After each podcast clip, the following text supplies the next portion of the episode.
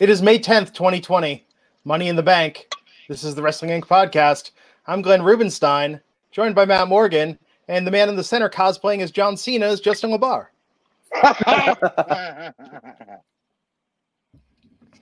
so, let me ask you guys real quick. What did you, off the top of your heads, what would you give this uh, Money in the Bank? What would you give it, one to ten? Obviously, ten being the best. What are you guys giving it?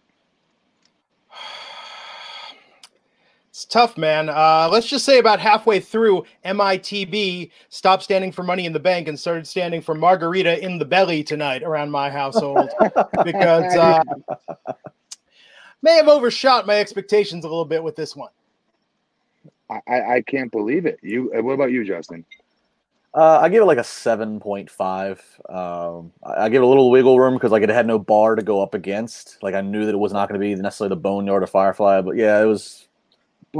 But it was there. right. Here's my thing. I, I, I yeah, I, it was there. And here's the problem. They, I, I want to give them credit Sure. Again, absolutely. doing it, thinking outside the box, trying to do something different in an impossible situation with no fans.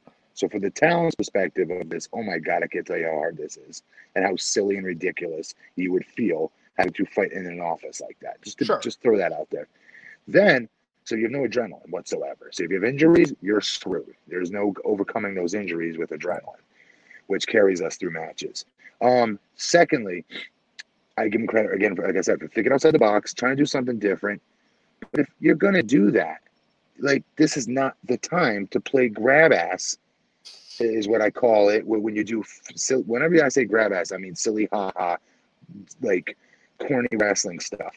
And having Otis be your winner, um, come on, this, it's in my opinion. I know it's a big storyline, but come on, that is that is a complete waste um, in my opinion, of it, quite frankly. And uh, Asuka was annoying the hell out of me in the women's. Even though I love her, I'm a huge fan of hers. She kept pulling Lacey down, and it was driving me insane. I literally was yelling at my phone, "Stop it, Asuka! You're you're annoying me. Stop it." Well, let me clarify, Matt. I, I mean, I give it a seven point five when I say it. I'm talking about the entire show. You know, most of the stuff prior to Yes, the Money in the Bank stuff, I I, was. I, was just kind of. I mean. But look, I'll actually say this: the, the last whatever it was, I don't know what, forty minutes, thirty minutes, whatever. The, the part at the They headquarters. went off the air. Hang on, they went off the air with Otis. Just throwing it out there. I'm not caught surprised. it from a fumble. I'm not surprised though. This is a guy who has been uh, ahead of steam and momentum. Uh, we hear that Vince likes him. It's obvious by the consistency. I'm not surprised by this. I really, the only thing that surprised me is, I, as I've said before, Money in the Bank is better with a heel because it's basically a license to steal the world title. So I'm never quite crazy about a babyface having it, and Otis is the babyface. But when you look at that field, to my in my opinion, out of the six, there was two options: Otis or Aleister Black. Everybody else that has multiple rounds with the world in the world title picture before, even Baron Corbin, who's won the Money in the Bank before. So it was Yes. either it's, it's either Otis who's got momentum as a babyface, or it's Aleister Black who's got a lot of momentum. But I was like, Aleister Black is that mm-hmm. supernatural character. I can't picture him walking around with a briefcase. So I kind of Okay, like, re- really, you know, really quick. Why does it have to be somebody who's never won it before? Why couldn't AJ win it again after, especially his Boneyard match, get get back to where he belonged, which is in the main event picture, in my he, opinion. he could have. Why, why he not could- Daniel Bryan? Why not Daniel Bryan? They could have, but just by history shows, Money in the Bank normally goes to somebody who has not yet been in the world title picture. So that's what I go And it's off of. usually somebody that, and it's usually somebody up and coming. I, I I pop for Otis. I'm friends with friends of his. I hear he's a great guy, so it's not a personal shot when I say this. I'm sorry, it's corny. It's corny. It's funny, haha, for my wife walking in the room and going, ha, ha, ha, ha. oh, that's cute. That's about it. That is not going to sell an arena out when these arenas hopefully one day open. Um, we can't even use that saying anymore. Good lord. He'll cash um, in before the arenas come back. Like, you know what I mean? Like, I don't know. If you're gonna have something like this where you're outside the box, where it is hit or miss, I think it is even more imperative that you secure your winners on who they're gonna be. Again, this was built for Lacey Von Erich. Lacey Von Erich. Good lord, her too. Uh, Lacey Evans, in my opinion. I just had a thought. I think he's going to give it to Mandy somehow for Mandy to get a title shot. That seems like it fits entirely with the plot he's in with her. I wouldn't. I'd like that better for what it's worth. That or it would be Otis's stand-up good best friend style. If he doesn't give it to her, he would use it for him and Tucker to get a, to fast track and get the tag team titles. Sure. because they're still a tag team. Blah, blah, blah, blah. Yeah. I don't give a rat. You know what out him and Tucker. Him and Tucker. uh, right, right. And, and dude, all he does, I, I- feel like I'm crapping on the guy, and I don't want to do that. But because he seems like a cool dude, right? But we're supposed to be giving our opinions. My opinion is all he does is Chris Farley. That's all he does. He's Chris Farley. Mm-hmm. Everything from how he talks. I mean, he does a good job at it for what it's worth. But I just don't. I'm sorry. Maybe I'm wrong. Maybe I'm overthinking it. That a Money in the Bank winner has to automatically be a, a, a next champion, next heavyweight mm. champion, and a main event act, which I do not see him as. But, but you know what? They're in such weird times. They might have result. They might have already um, just. And I, when I say they, I mean you know Vince and, and the, the decision makers. They might have already determined, hey, Otis is not going to cash in and he's not going to be a world champion. We might try to let him attempt to cash in, and Dolph or Mandy or somebody's going to screw him and break his heart. And we're just going to use the briefcase to advance Otis's story as a babyface, but not give him a world title. So you know, it's not an automatic that he's going to become world champion. Um, Okay, is that You know. is that more imperative? Is that more imperative than setting up your next main event when you got Seth Rollins doing that? I, I, I don't know. Right, but but but what I'm saying is that considering the fact that they don't even know when they're going to get back to kind of like normal business and they're going to be in this weird empty arena situation, they might just say, "Look, we're sticking with Drew for a while. You know, it's not going. to We're not setting up the next world title. It's just going to kind of be let's just keep Drew looking as strong as possible while we're in More- this fluid situation." more okay which is more reason why you have to have a very solid main event title picture it's even more imperative because the ratings are in the crapper right now this is not the time to play grab ass with with what's his name otis No. Uh, Justin Lopez, ten dollars super chat saying that match was a letdown. There was too much corny shit for my liking. I love that Oscar won, Thank but Otis you. really. I mean, he fit the narrative of the match, but he's still you. not ready for that type of push. Okay, every single word is probably he just said i think i said out loud uh, justin we're right uh, we're right here justin lopez Now, Um, however, I'm sorry, really man. go ahead say, say and i'll come back after you Joey Adorjan saying, "What's the difference between the AEW main event this week versus this? I don't think you can like the one and not the other." You ready for this, Joey? I don't remember the AEW main event from this week, and that's my favorite company. Um. The golf. oh yes, I do. Yes, I do. I scratched that. Scratch that. That doesn't count. I do remember it. Yes, it was. It was the brawl. Um. Oh my God! Did Sammy Guevara take a hell of a bump? Holy crap! I watched that in slow motion like twenty times to see how he took it. He is Yeah. one hell of an athlete. Um. His his head hit the bar of the golf different? He did this, but he did it so quick. God, he did it quick. Um, what's the difference? That this, unlike AEW, the way that finished, that was not built to say, "Here's our next the guy or the girl." That's what Money in the Bank is supposed to be. It's supposed to be the next superstar, quote unquote, in line. Generally, they Yeah. always win, but they usually do. So I think it's two things, man. I think one, it's the finish and it's the build up. They built up something so cool. Everyone in their head had an idea what it was going to be. I tweeted this. I want to die harder the raid. They gave me Scooby Doo and Wacky Races tonight. Um, and I don't think that's what people were expecting. But the the build up and the finish, I think, are where the majority of the critique. Now AEW just threw that on. If this had been a random main event and they said for tonight's main event on Raw, multi-man ladder match, we're going to Titan Towers, that would have been a great surprise. But you give us a month of hyping it as like this crazy thing. I think they were in a situation where the bar was set very high and they did not clear it. I agree. Glenn, I, uh, I, I really quick. Go, go go ahead and I'm gonna remind me to come back to something that's important. Go ahead. Well, no, Glenn, I think you have a point. Like I said earlier, that like you know that they didn't have a bar to go against. There's no other Money in the Bank been like this, which is true. But you are right. In our heads, when we when they announced this weeks out, it's going to be at Money in the Bank. I mean, we joked about it on here. We talked about like Die Hard, you know, trap action comedy or not trap, not uh, comedies, trap action. You know, I think we were expecting the building to blow up, somebody to fly off the building. You know, we did build it up. We we got some of the practical stuff. You know, we, they they fought into Vince's office. We got you know, so we're in the gym. But you are right. I think we did have time to build up. It might have been better off for them to say or surprise us on the night of that it's happening at headquarters, and that we probably would have been blown. You know, our minds would have been blown, not expecting it. Matt, go ahead. Sorry. Matt, your point. All right, so real quick, WWE headquarters. As soon as if you saw the girls lining up for their announce when they were announced for the match. You know, and they all kind of came in that hallway there before the elevators. That's literally as soon as you open up the glass doors to walk into the towers. That's right there. The uh, uh, operator, not the operator, the secretary's desk would have been right to the right of them, to the left of the Ric Flair Huh. statue, um, which is crazy to me. Um, because that's like a public place. Sorry, there's a love bug in here. Um, and then what was then? This is even cooler story. I'll tie a loose end together. I always told the story about how I met Vince McMahon. I used to go every Friday night, like clockwork, to work out in their weight room uh, at Titan Towers. Because my friend wrote for the magazine, Monday Night Raw magazine. And so we went every single Friday night until I bumped into Vince, and that's how it got set up for me to be on Tough Enough. Well, before that, I went every Friday night, and that gym, the equipment still to this day is the same damn equipment from back then. We're talking 2000, 2001, folks Yeah. and it's the same equipment.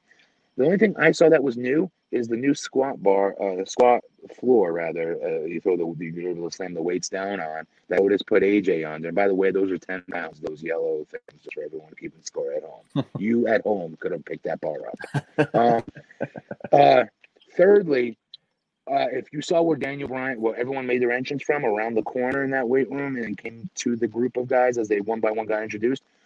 Remember where Daniel Bryan came out from to be introduced? Look to the if you were right to hook or right hand turn right there, that was the men's locker room door that uh, Vince McMahon walked out and slammed right down my chest and looked up at me and asked me how tall I was. That's how I met him. Um, and uh, uh, at first they were showing scenes from the bathroom. I'm like, are they trying to pass that off as a freaking hallway? I hope not. And then, uh, sure enough, Brother Love popped out of the crapper, which is pretty funny. Um, I still don't understand the Doink reference in there. And- Uh, the guy with the really protruding, protruding jaw. Um, I, I didn't get that at all. But uh, the setup of the headquarters, I thought was was really cool that they went into a lot of Sure. the places, you know. And and and honestly, the elevator ride took forever. Just pointing that out. That's good to know. So Chris Yeah. Thompson, four four ninety nine, saying went to school with Otis, aka Nico. I went to high school, regardless of booking. Great guy, congrats, man. Uh, no, look, I, I mean, I don't Yeah. hold it against him as a person, and God knows he's a, he's a headline No. talent on SmackDown lately. Yes, and uh, Robert Blythe saying, can you take him seriously as the Money in the Bank winner after he yelled "food fight"? Like, like, and he's doing his thing, and he's doing what you're supposed to do to pop Vince, to keep Vince into you. But unfortunately, and this is the part I don't like, because he is a good dude, from all everyone tells me, is that Vince is going to take that to- that toy. It's not even a shiny toy for Vince. It is a funny toy for Vince, and Vince is going to put it down when the next Santino pops up. And I hope he gets everything he can he can get out of this. I hope he gets paid. I hope Yeah. he gets paid big time so he can take care of him and his future family. Um, in, the- in the interim, you know what I mean? Because, like I said, everyone tells me he's a good dude, big heart, and Sure. everybody likes him. But there's lots of guys I can say that about. You know, and we can't hold it against him, which we are not. I'm holding it against the company from in tough times, without a crowd, without an arena. You guys have got to worry about your ratings more than ever right now, and it is Yeah. imperative you have a solid main event out there. Uh, Colt Cone, five bucks. Opinion on the comedy stuff aside, Asuka has seriously shined in the no crowd era. Tonight was no different. She looked great tonight. Yes, yes, yes. Yeah. Her weirdness, what her isms, whatever you want to Yeah. call it, dude. Every, she is money, man. She just is money. Yeah, Uh, I, you know, I tweeted prior to the show for the women. I thought either Lacey Evans for obvious reasons of the rise, or Asuka because Yeah. Asuka, Asuka in this time, her eccentric behavior, the ramblings and mumblings, and it's it's shined in the empty arena. Yes. And Asuka's certainly been she's been owed a better main roster treatment. Um, so I'm not sad that she won it. I don't. I have no problem with this at all. No, no, no, me either. I, I dig that she won. I would have liked Lacey instead, but still. Wrestling enthusiast Buck ninety nine wants to know, Matt, how awkward is it to be in a match like that? What's the closest you've had to this experience that we saw tonight? I'm sure a, bra- a backlot brawl or some crap like that at TNA when they had cameras angled all over the place. I'm thinking, um, did a really high number. It was like a 20 minute segment. Um, but uh, eh, it's weird. It's uncomfortable because you don't have the arena to the fans to feed off of. You don't know if your things are getting over. You don't know if you beating on the heel in that moment in time it really registering with the fans watching? You don't know because we don't have that instant gauge. I was trained differently than a lot of these kids today are. The kids today Yeah. are not trained as much to gauge what they do off of the crowd that's present in front of them. They're gauging their success off of Twitter and the comment section and the likes, in my opinion. And you you tune out the fans when sometimes you do that. And so without those fans to get that gauge, it makes it so hard to do. I'm telling you right now, and I give all these guys and gals all the credit in the world. Absolutely. It's so hard. Guys, it's the definition of being in a communication class and doing a public speaking course, uh, getting up there and giving a public speech naked. It literally is. It's so hard. Matt, from your experience, because I can see that it would be hard from the adrenaline and not having their live feedback. Would you say though it's the easiest in terms of work because it's just ran, it just punches and brawling. You don't have to do any moves. You don't have to. have. it's not a lot of athleticism in, in a lot of cases. It's kind of like a battle Oh. royal. It's punch, kick, struggle in the corner. Yes and no. And I say no because of the edges around. And I'm glad WWE points that out, by the way. And same with AEW when they did their backlot brawl last week, the main event. They talked about the, the the different edges that could be used as weapons in these uncustom type of uh, surroundings and the environment being so different. So you know you're being hit hit with things that you normally don't get hit with. Um, makes it look a lot more real, and it does really le- does really legit hurt. It, hurt, hurt. It hurts. Bless you. It does hurt. Um, so yeah, Um, man, and I know some people liked it tonight, and I don't want to diss anyone's opinion there. I We liked did. aspects of it, and I liked. The- like this would have been the most epic 24-7 title match ever what we saw tonight maybe that's what it reminded me of a little too much you know what i mean like it was there was too much vince in it i feel like the firefly funhouse match and the boneyard match which vince had nothing to do with were great and tonight vince was like now i'm going to show you what i can do pal and uh I feel that it should at first I think it should have been twice as long, and I think they should have taken some more interesting uh twists and turns. diversions. Yeah, Yeah. yeah, me too. I agree with that. Well, I'll say this maybe, Oh, and I, I agree. really quick, did the, Yeah. did the people die that got thrown off the roof? By the way, Yeah, they no Did you sold that. The thud. Yeah. Did you hear the thud like ten to twenty seconds later? Please tell me WWE you did not expect me to believe that they got thrown off of a skyscraper or off of like three or four floors up in the air with the 10 second delay of hearing the thud. Yeah. I, I hope not. I, I definitely think if they were in, um, I mean, you could say if they were in more normal circumstances, meaning if we were, if, meaning if much of the country wasn't in a lockdown, uh, if that was the case, we wouldn't have had this match anyways. But if, but if, if we had this We're match not in the lockdown. We're in phase one. Think positively. when they filmed it a few weeks ago, they were. Uh, uh, yeah, P- Pittsburgh. We get lifted out of shelter in place Friday. I'm excited. Um, I, I think if you had more Oh, people, really? to, um, if you had more people to use, like I mean, like they use Bruce Pritchard's brother Love because you know he's around and John Laurinaitis, there definitely could have been more potential if you really could have gotten like if you watch if you go back and watch Stephanie wasn't actually there. That looked like Stephanie being filmed like at her house and they like threw it in her in front of a white wall. Oh Yeah. I think yeah. I think on an iPhone, on iPhone. I think if they had, it, it would have been cool if you could have had like if you could have flown some legends in and like you know you throw somebody through one door and there's I don't know just pick random legend you know like and doing Yeah. like you know Yeah. but you know because they probably Same were thing with obviously brother limited. love, but different people. Yeah, I, exactly. I thought the Undertaker part was actually it was goofy but kind of cool with the room with the coffin supposed to be the Undertaker. I, I liked that. That the Undertaker sleeps in a coffin at WWE headquarters. like I'm pretty sure Yeah. The guy that the guy that it's weird. They've had like four doinks, and this guy was not one of them. And I'm pretty sure this guy with the big chin that played Doink was the same guy who was playing the janitor mopping the floor later when Dana Brooks slipped. It looked like the same guy out without makeup. Like, I wish they would have had more people and resources because it could have been even cooler to do. Yeah, yeah. I was happy for Dana Brooke for a second. I was like, wait a minute. Oh, yeah. gonna Wait till we did the show and, and go, guys, was there like an advertisement that I missed that you get money? You could pick a briefcase that's full of money instead of continue on on? Because I was like, that would have been a cool wrinkle. And I'd be shoot happy for Dana Brooke in real life. I again I wish that the roof had been the end of part one, and when they opened it, it would have said the actual briefcase is hidden somewhere in the office. Go find it. Anything, just to give it some unpredictability. Because getting to the roof, as we saw, Oscar gets in the elevator, just goes right to the top, gets out, then starts looking for the roof. I think that they could have made it a little more interesting. Uh, Matt TJ Pamel, shots fired, four ninety nine super chat saying Matt, but by the same token, Morgan. Uh, it's a bit lengthy for a nickname. Uh, I didn't because he's I saying that you're saying, but by the same token, I, I like that phrase as well, TJ. But you paid us money, I'll put it on the screen. Uh what else do we got here? I don't understand what he's saying. He's saying say that a lot. He's saying he doesn't like it. He's saying you say that a Guess lot. what? They're both. Hey, hey, TJ. Guess what they both have in common? I don't care about your opinion. How about them apples, TJ? Matt, if, Matt, if it makes you feel better, I get I get blasted. throw- hey, I'm gonna let me let me steal this one. Don't throw don't throw rocks at a man carrying a machine gun. Who's who said that? Roddy Piper. Who said that? There you go, Justin. Good Matt, if it, if it makes you feel better, I get blasted usually on the show for stuttering too much, and they're not saying that I'm doing it to mock your gimmick. They just say I stutter too much. I've never noticed. Uh Justin Lopez, two bucks saying, watch Vince have Otis carry a lunchbox to the ring. Kind of Oh my god. I- Sadly enough, I could. They have those money in the bank lunchboxes. I own one of them. Of course you do.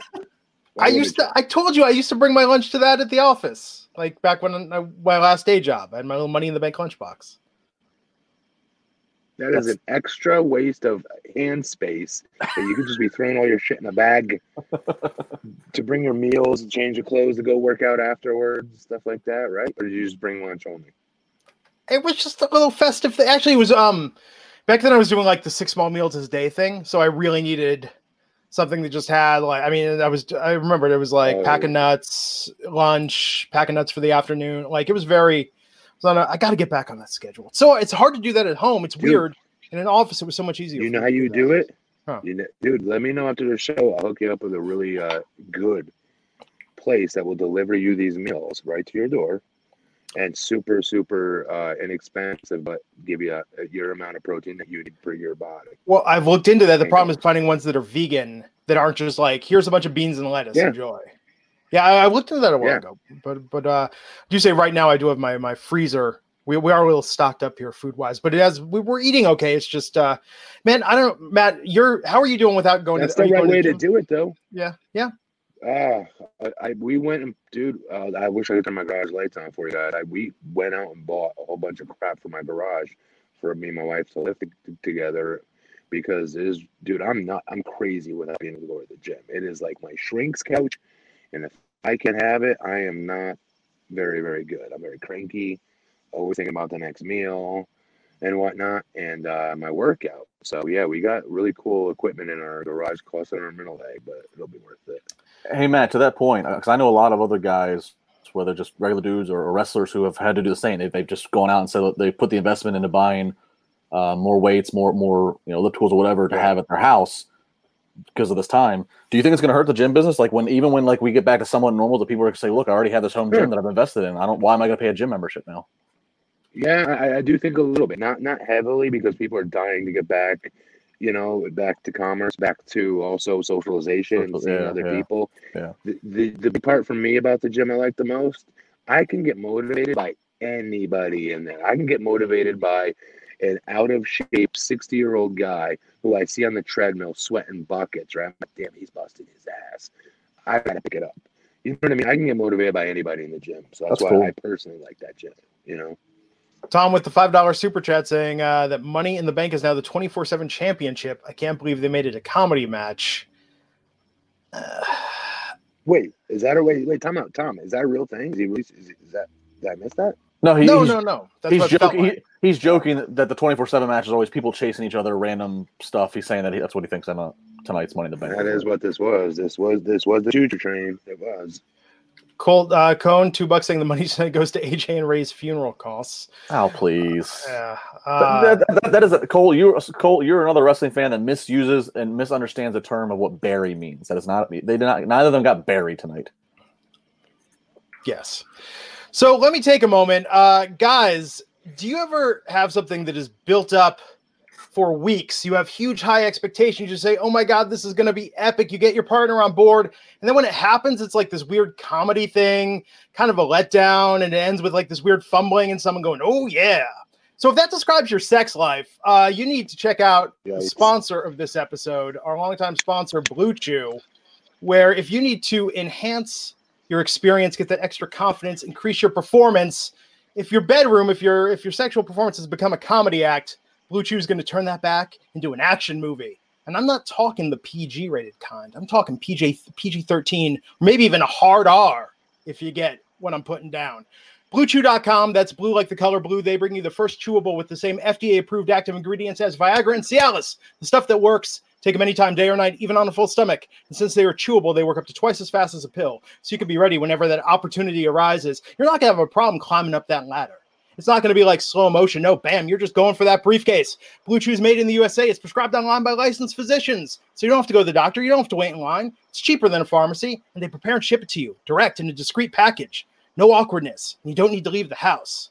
So if you you could benefit from more confidence where it counts, Blue Chew is the fast and easy way to enhance your performance. And right now we've got a special deal for our listeners. Visit bluechew.com, get your first shipment free when you use our special promo code WINC. Just pay $5 shipping.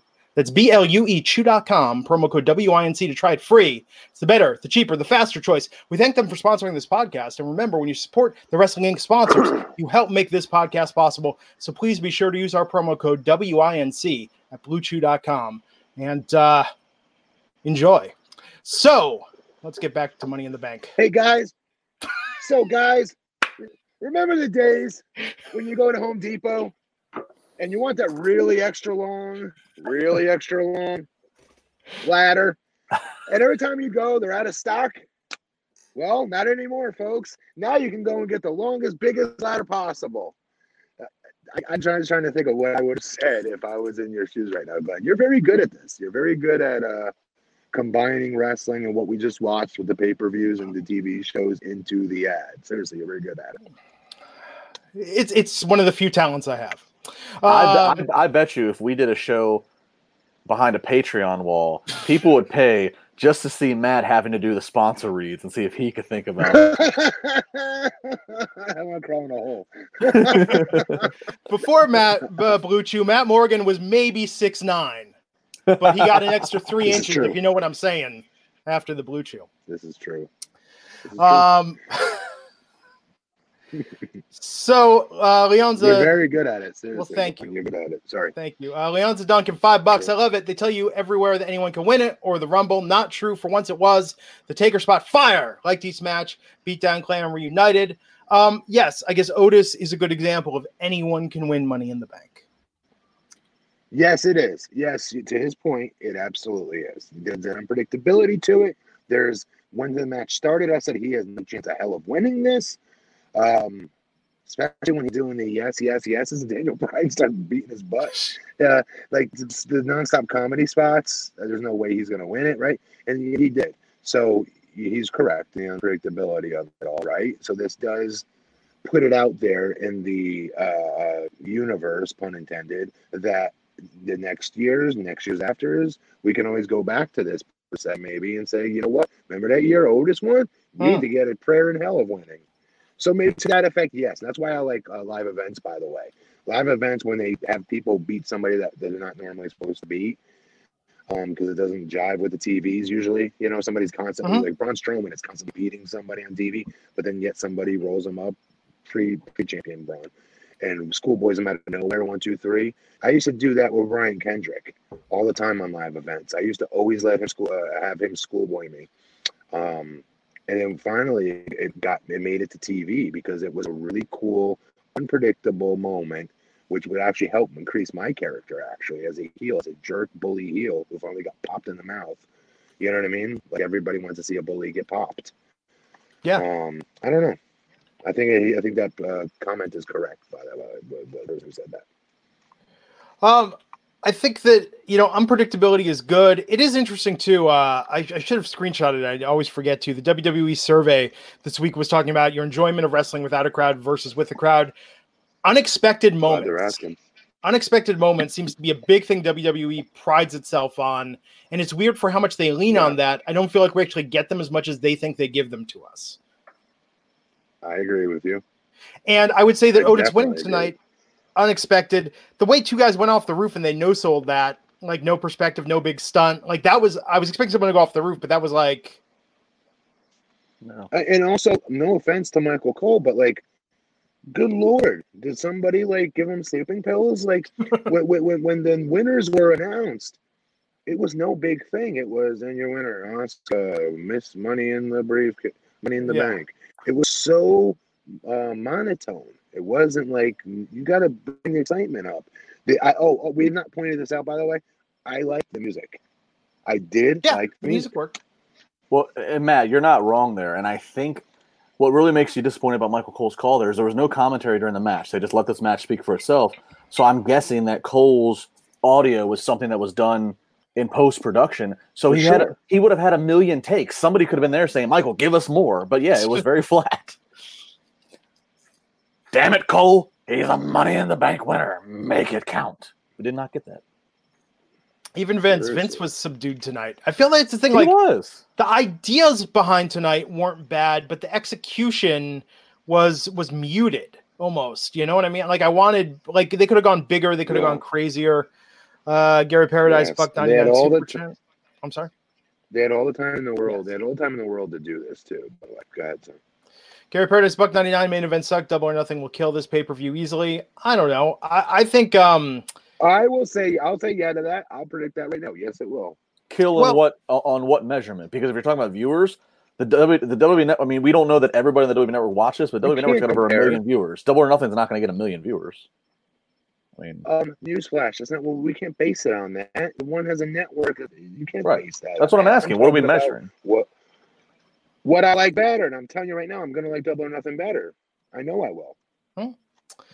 it's also expectations. I'm telling you, that main event Wednesday was a great surprise on AEW. W- WWE built this up so much, it never could have lived up to the build up.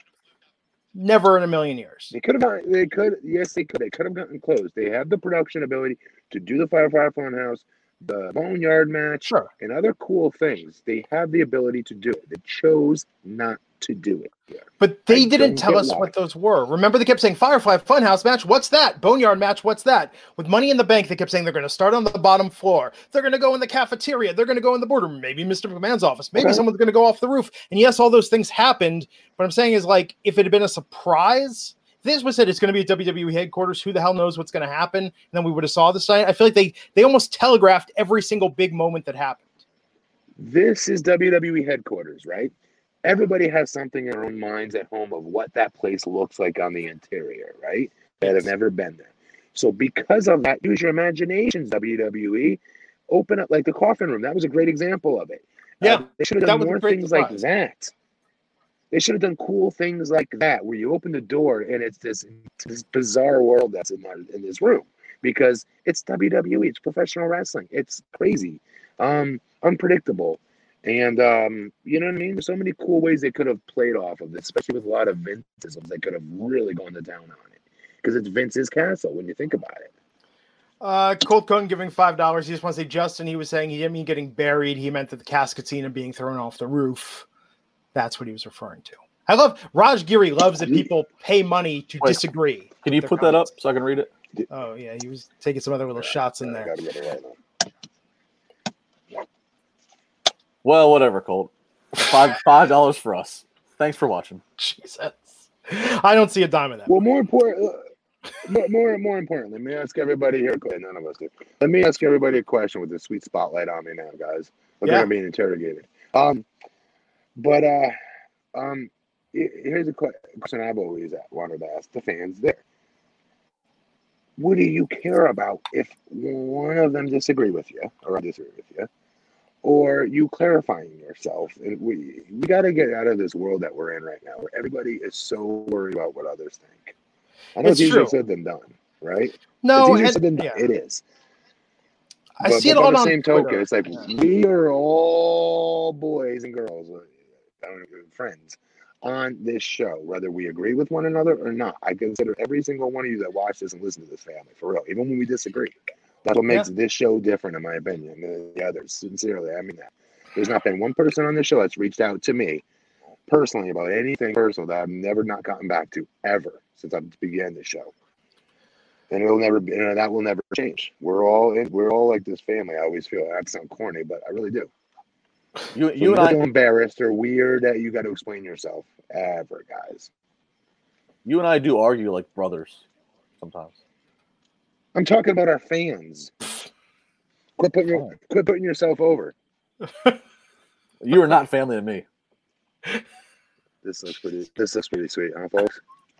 What the freak? How do I get this light out of my face and butt yet not turn it off? this is so creepy looking. Oh, that's even worse. Oh man. Okay, so All right, um, continue. We've Really? talked about the main event, and we'll we'll come back to that and uh, give it a little more detail with our, our added thoughts. Let's just talk about what happened on the rest of this pay per view. Jeff Hardy did not face Sheamus. Uh, some might have thought after Friday. Instead, he faced Cesaro on the pre show. Now, this was Yeah. a very long match for a pre show match, but Jeff Hardy got the win. it, it, it was a good match too, for what it's worth. I thought this was a very good match. I just can't believe I'm saying this. Jeff's my buddy. I hate saying this. I just was not interested in it. The whole show felt like a pre show up until the Money in the Bank match for the most part, even the Brain Braun stuff. And I like that quite a bit. Hmm. Yeah. CW Flashbuck 99 is saying WWE should book AJ versus Otis for the Money in the Bank briefcase. I think that could absolutely happen Friday night.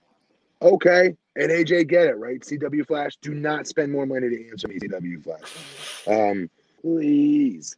I'm begging you. Get AJ back in the damn main event.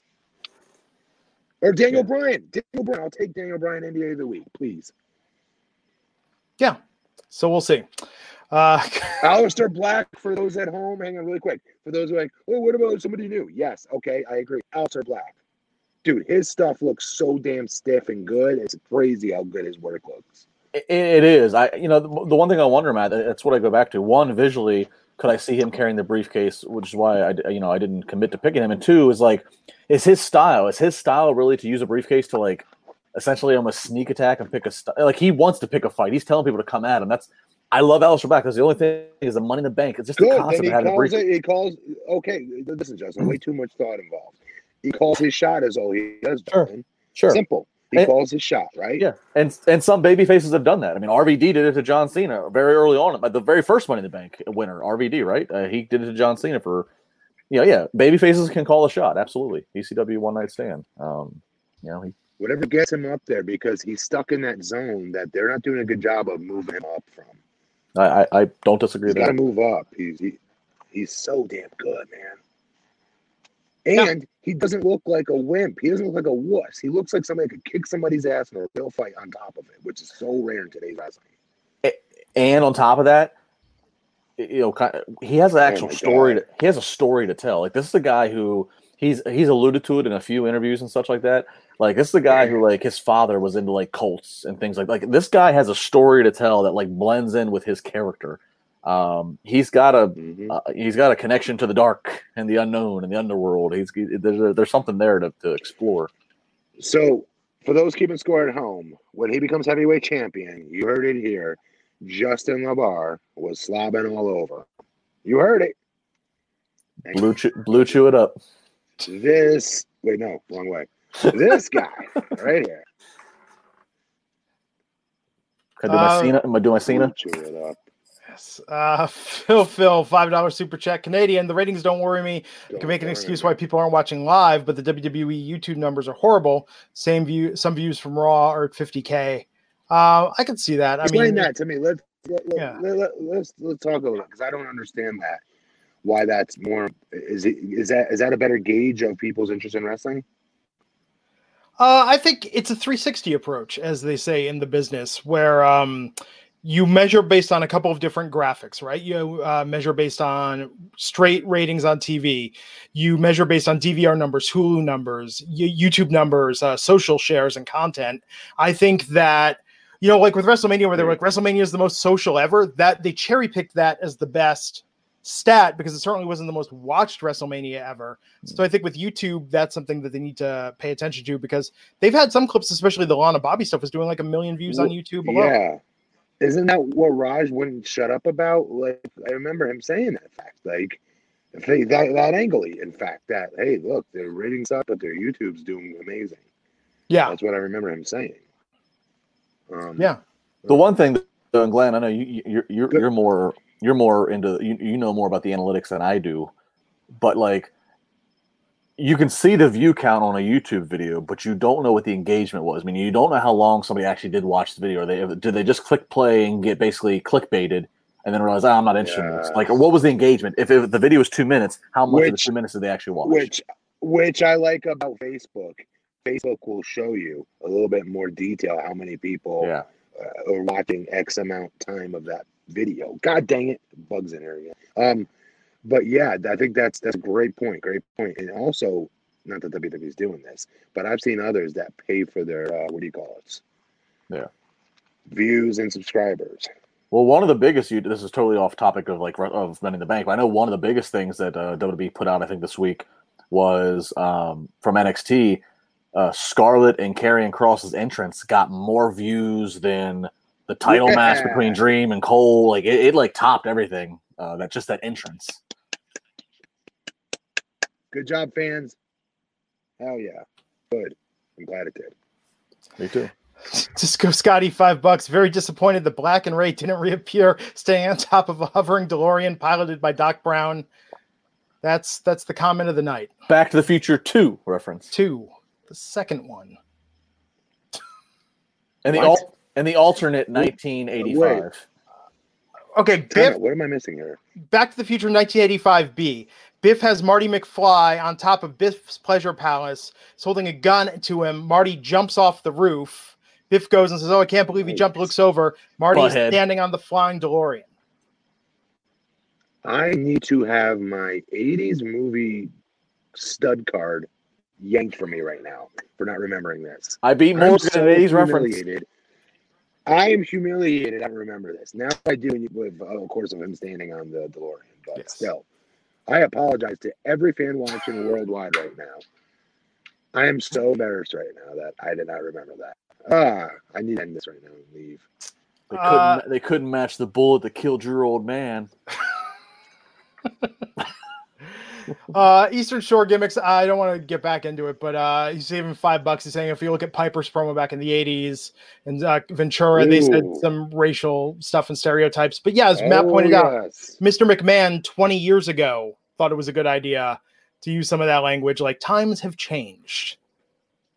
I think uh, it's very And don't we think though to their credit? That's the thing. To their credit, and again, guys, I'm never going back to work there. I'm 43 years old. I ain't gonna be wrestling anytime soon. All right, so I have no reason to say this or put them over for it. But when I watch from the outside, like the rest of you do, I think nothing for nothing that they do a pretty good job of staying on top of things as far as being with the curve and being with the time, so to speak. I really do. So that's why when they do something that's so out of step and out of line with what their original motif is supposed to be, it, you do got to call it out and go, come on, that makes no sense. Why would you even do that? But I'm specifically talking about the Ellsworth situation with the women at that time. That's all. Because everything else, they seem to be on top of it, especially you- what you don't see. You got a little taste of it today with what's his name talking about uh, the kids uh, uh, not eating school meals, right? Bringing their school Oh, meals with right Titus, now, yeah. starving, right? With Titus, right? You don't see that. That dude's doing that every day, by the way. Uh, but there's others doing the same type of thing, and WWE especially doing the same type of out there work. They're with their community all the freaking time, all the time, wherever they go, even especially here in Orlando.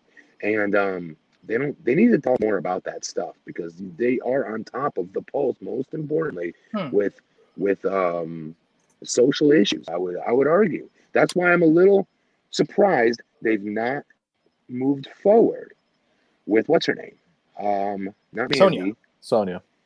Sonya.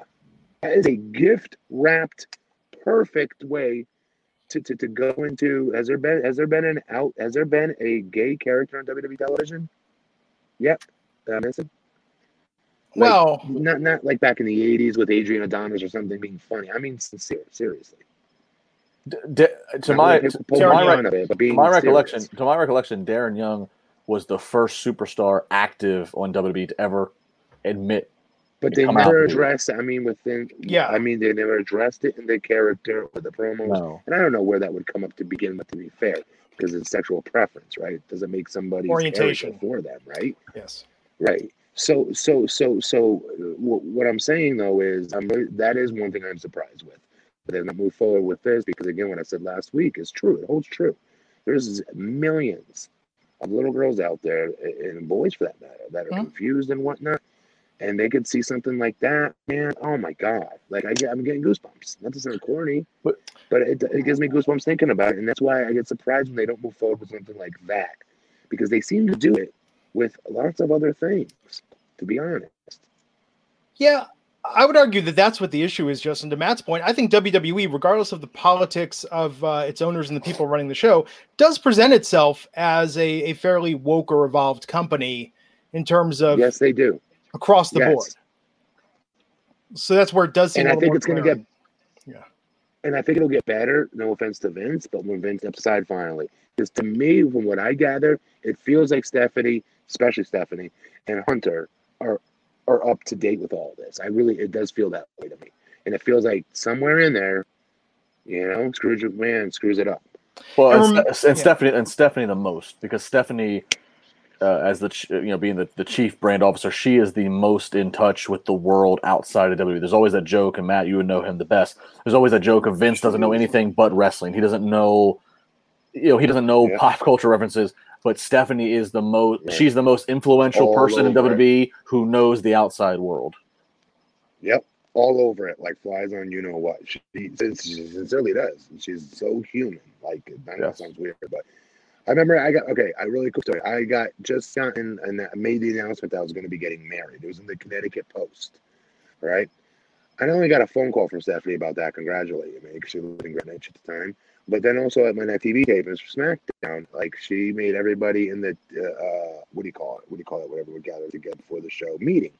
Um, yeah, uh, meeting that we would have before TVs congratulate me and clap. Again, I'm a rookie where I don't want to draw attention to myself still. And I was like, oh, stop doing that. You're embarrassing me. Um, but that's how down to earth she is and how human she is. Just a small, small sample of it. And she's like that for everything and everybody. Matt, I can further your point. So you so you were a WWE superstar. So you were one of their talents for a certain amount of years. I have never been that. I have never been a a, a, a, a, a fraction of what you are in terms of the WWE investment. But I had I have obviously covered WWE and I have gotten to um, you know be part of some of the Connor's Cure stuff they do because Connor's Cure is based here in Pittsburgh because that's where Connor um, was from and and so Yeah. they do stuff the hospital here. Well, so I've I've met Stephanie through things like that. I've talked to her, gotten to network with her, very whatever. But obviously, I'm not a WWE superstar. A couple years ago, the uh, the the the Cancer Society, the American Cancer Society, in the Pittsburgh chapter was doing Real Men Wear Pink, and they had chose me to be one of the members of the Pittsburgh class. And so our, our job was to try to Mhm. fundraise. And Stephanie McMahon reached out and donated to my fundraising campaign just Oh, to help what I was doing um, just based upon the. I mean, like you know, has no reason to. Did not want to make it. it Did not obviously ask for ask for headline for it, but like to show you about human. Like I'm I'm nobody in the grand scheme of things, but she just knew about it through what I was doing and offered to help and donated to my campaign for the Real Men Wear Pink for for for breast cancer awareness. Um, so I mean, I just defer to further like like you. I mean, you were a superstar. I'm a nobody. So like, it's you're right. Human is is a good word. Uh, so Jared Wilson, nine nine ninety nine nine ninety nine pounds. AJ Styles was hilarious during that match. Everything from looking at the Undertaker picture to being locked in the room with the casket, even his facials, especially during the interaction with Vince. I thought it was really entertaining. It was actually surprised that they put him in so much uh, comedy Yeah. here. Me, me too, and that's why the fans earlier are talking about him being buried. I can see why they're they get concerned about that from time to time. But the good news, on whether it's good or bad news, no matter how you decide how you look at this, unfortunately, because I do think they should have these matches and these things and these angles they put them in, these gimmicks they put them in, should have repercussions. They should be memorable. We shouldn't forget them. But I look at it in an unfortunate way that WWE is this microwave right now, where everything goes 100 miles an hour, and we forget these things like that by the next week. So there is no burying anybody anymore. Essentially, I really believe that unless you lose on television for a week, every single week, right? Like back to back to back to back to back to back to back weeks, then yes. Like what's his name? Who, who's the cruiserweight guy I really really like? Um, the one and only. That's his. Oh, uh, Ricochet. Ricochet. Like when he was getting buried there, that was pretty obvious he was getting buried there, right? But other than that, it's very quick to forget these things and move on to the next. Again, under Undertaker buried AJ Styles in dirt, and I remember the fans going, "What does this mean? Is he gonna be alive, dead? What's gonna happen?" And it was forgotten about immediately. Uh, Steven Marcuccioli, 499, saying Aleister is a future WrestleMania main eventer. Change SummerSlam to a beach or park in Florida. Uh, see, and there, then we need, I want Lawler out there making corny jokes about Aleister Black, worried about he's going to get a sunburn because, you know, he's so pale. He doesn't normally see the sun. It's just the first thing that popped in my head. Like, that would be the terrible commentary. Terrible. And I Yes. wouldn't be I wouldn't be shocked if SummerSlam gets moved to Florida because it's not going to be in Boston as we talked about Wednesday. So I would not be shocked if it gets to Florida and not the PC, but I, I could see Vince trying to get into an arena uh, or somewhere in, in Florida. Daytona, Daytona, Daytona Beach. You know, there's different places. Yeah. Uh, Leon's Duncan five bucks saying, not you, Matt, but I feel some AEW fans will crap on the Otis win, but if Orange Cassidy won the ladder match next weekend, they'd love it. Some hate WWE no matter what. Now, to be fair, I would crap on Orange Cassidy winning in a similar situation if all things were equal. Just want to make sure I, I tell you, yeah, because I don't want to be talking out one side of my ass and then not the other. That's not fair. Um, Matt talks out of both sides of his ass. Both sides of his ass. So what he speaks out of. Uh, TJ Huh, Palmel. Thank you for highlighting that, Glenn. For those that didn't hear it the first time, I appreciate you re saying it again, though, Glenn. Awesome. Margaritas in the belly. No excuse. Continue. When the ice melts, it's like second drink. Anyhow, uh, TJ Fontail saying, I watched the podcast just to see Justin and Glenn get a pop out of Matt. Keep up the great content. Possibly defect to your own Patreon. Let me just make it clear there's no defecting, there's no Oh, leaving. wait, wait, wait. wait, oh wait, what? man, Wait, oh, wait, what? I want to read this again. Possibly defect to your own Patreon? Question mark, question mark, question mark. So that's a very inquisitive person right there with, you know, asking really good questions, hard hitting questions that, Glenn, we should be answering. I just want to make it clear that we will never stop doing this podcast and anything that we do additional, whether it's an extra show or uh, this Right. rumored Patreon idea, will be in addition to all of this free content we do three times a week and four when there's a pay per view for Wrestling Inc. Can I ask a quick question? Sure. It's okay. I know you, I'm not trying to get off topic, but um, it's easier to do it here than Yes. it's easier to do it here than it is on Twitter for me. It just is. Um, folks at home that are watching this, if, if we did do something, we want to talk about things that are non-wrestling related, video games, 80s movies, funny bleep that you all pop the most for, essentially. What are some of the subjects you guys would like to hear us talk about? The three of us right here. Let please let me know and let us know through the super chat if you could, please. Yeah, or the chat or Give tweet at us or us know idea. Uh, you know, I, I'm not trying to go off topic. That would be a good name for the podcast. Uh, it would literally just be everything. Everything's off topic. That's Actually, wouldn't they it like be- the best yeah. what we do on here. No, I'm wait, guys. I have an idea. We'll say we're going to do an off-topic podcast about everything else, and then we just keep getting sidetracked talking about wrestling the whole time. just flip it around. I- If wrestling, if wrestling were only interesting enough to do that, It'll be like uh, introduction to the opposites on You Can't Do That in Television. Um, dating myself with that reference. So, I uh, got it.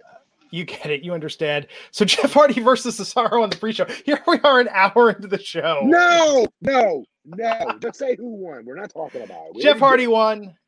Then we had The Miz and Morrison versus The New Day versus The Forgotten Sons versus Lucha House Party and a fatal four-way for the SmackDown Tag Team Championships with The New Day retaining the titles. I didn't like this. I again want Miz and Morrison to be the champions, but whatever. Okay. No, I think that's fair. Um, this was a good match. I mean, but all of this just felt like pre-show, man. Like I, I it was hard. It was hard to Yeah. care about anything. And then why did they do R-Truth versus MVP, which turned into R-Truth versus Bobby Lashley? my guess the start of an MVP, the start of an MVP stable. I could see him MVP leading a stable that has like a, a Lashley, and he's been he's had those other couple guys on Raw recently. I could see this being the start of that. Um, then we so Bobby He's a Lashley, great talker. yeah, Yes. Bobby Lashley won that match. We did see the Tamina promo finally on the pre-show tonight, uh, but then tonight we had Bayley versus They- Tamina. I'm sorry. They heard us. That's why they finally Yeah. heard us. It was good. Bayley versus Tamina for the SmackDown Women's Championship. Uh, this was a pretty good match, I thought. Bayley ended up winning. They made it seem like Tamina had the win, uh, but Bayley countered a Samoan drop for the pin and the win. Um, I I, tell you, was, I don't think. which was good. Yeah, Go ahead, go go. Oh, go. Tamina's run should not end with this. I'm afraid that this was the last Right. of Tamina in the title picture, but it should not end. I think um in some ways, ooh, here's a weird concept considering that they both got family ties to the wrestling business. I think Tamina is actually more who they want Nia Jax to be. I think Tamina already is that performer. Yes. A hundred percent. That's a great point out. Hang on, let me finish this because he cut me off, Justin. Um, was that I do think, uh, uh, Glenn, that they will keep doing something with her because of how much they protected her in that finish. If they're not going to protect somebody and just like let him just do the job clean, that's one thing. That's not what happened here. She had the her move completely, you know what I mean? Roll, like last second rolled up real quick, kind of a thing and uh, that was not like a big win for the heel. Like, right, you know what I mean? She didn't just beat her with a foot on her chest, kind of deal. She um had, you know what I mean? She kind of not cheated, but got lucky, slipped on a banana peel. It's the proverbial banana peel that Tamina slipped on, which is how you protect big guys and big girls and talents you want to protect because you have bigger plans for. I hope. I hope they do. I hope they do. But knowing their track record, I'm concerned they won't. I mean, the biggest problem that Tamina's ran into is, has just been injury. You know, that's been the biggest thing. You know, like I, to me, to, you know, like uh, the entire locker room looks up to her from what I've heard. I mean, she's Hmm. obviously, she, you know, she's comes from a wrestling family. She's athletic. You know, she's not like all uh, the majority of the girls. You know, the the model. Are we saying she's look. not like most girls? She's not like most girls. Yeah, she's like the night. Um, good, good, good, good pull there, Glenn. Um, but it, but I, it just it, she's been injured so much. That's it, every time I think they've tried and we've gotten a match or two with her. It's there's been an injury that's come down. So I think if she can stay healthy in this time period, yeah, keep keep keep her in the picture somehow. Yeah, she's good. And Matt, I think you're right. They protect her a bit with the finish. Keith Robinson, a buck 99, saying, waiting for Raj to create not Wrestling Inc. That's funny. Uh, thank you for the super chat. And let's see what else. Uh, oh, uh, Braun Strowman versus Bray Wyatt for the Universal Championship. So they brought the Muscle Man back on the bump this week. I saw that clip today. Someone tweeted at me and I retweeted it. Um, Bra, uh, Bray coming out in the sweater tonight, uh, trying to give the mask to Braun Strowman. Braun seems like he's going along with it, like he's under Wyatt's control, and then he snaps out of it and then wins via pinfall to retain the Universal Championship. Uh, Matt, how do you think uh, this went as far as uh, a chapter, not a uh, not the end? I hope people forget about it. Um, I, I just don't like seeing Bray lose, even in the Bray character. I know why it makes sense versus the Fiend. I just don't ever want to see the Fiend or Bray lose. And I love Braun Strowman. I've been begging for him to be champion for years now. I just don't think they should have gone there right away. They could have waited for this storyline to develop more. And this could have been a WrestleMania blow off type of deal. And it still could, for all we know. Who the hell knows? But I still would have lined up more people for him just to mow through convincingly and have this great world championship run to where finally Braun starts screwing with him, getting in his head. And then what we saw happen starts to happen, but not right away. This is his first feud, right? After winning the championship, and it's already to Braun? I mean, to Bray? Yeah, Yeah, Like, yeah, come on, give me some fore, give, give me give me a little foreplay here, WWE. Good lord. yeah, no, I, Matt, I agree with you. I would rather see Braun uh, have this title, and then next year on the road to Mania after Rumble is when Bray and the Fiend start to poke and prod at him. I agree with that. I think you could find so many other people to, that Braun could do programs with. But that said, they've obviously they've obviously decided to do this, and they did do it. Decided to go with it. Would you would, would you agree with, with me, Matt, that the only other modern comparison we have to the Bray uh, Fiend dynamic is the Finn Balor Demon, and it got to the point to where Finn could only win when he was the Demon. Finn Balor as regular was just kind of eh, and I'm talking before he went back to NXT. I don't feel like Bray Wyatt in the red sweater is eh. I feel like obviously the Fiend's more interesting, but I know what you Bray in the sweater it still feels like he has some mental connection with the fiend and and, and like I, I feel like bray in the sweater is still uh, credible basically He, he and me too. That's why I don't like seeing him lose. Yeah but it's better than like finn versus the demon finn Balor i could care less about and i was like oh, he's gonna lose but the demon's the only time i thought that he Okay. could win Real quick, Glenn, I'm going to do a grammatical correction for not just Justin, but every wrestler in America that says this incorrectly. I care. Hey, Matt Morgan, tonight you got a match versus AJ Styles. He says he's going to chop you on the sides. Matt Morgan. Look, I could care less about what AJ Styles has to say about me. That is the wrong way to say it. It's I couldn't care less. I couldn't care any less. Noted. Yes. Like how dramatic I got to, to, to for the grammatical correction. Good. Here we go. Hey, uh, Do we have anybody? Do, do we have any? do we have any super chat about what subjects? Oh, uh, Jared Wilson, buck ninety nine pounds, saying the three of you rewatching Nitros would be a blast. Just about wrestling. Ooh. Uh, Surprised he said wrestling. I would do that, but I'm surprised he said wrestling. no, so people are uh, people are talking in the chat room. I want to. I mean, I'm assuming people we saw on Twitter, Matt. Video games. People want video games. They want movies. Yes, They want pop culture. yes. Uh, Pop yeah, I culture, think yep.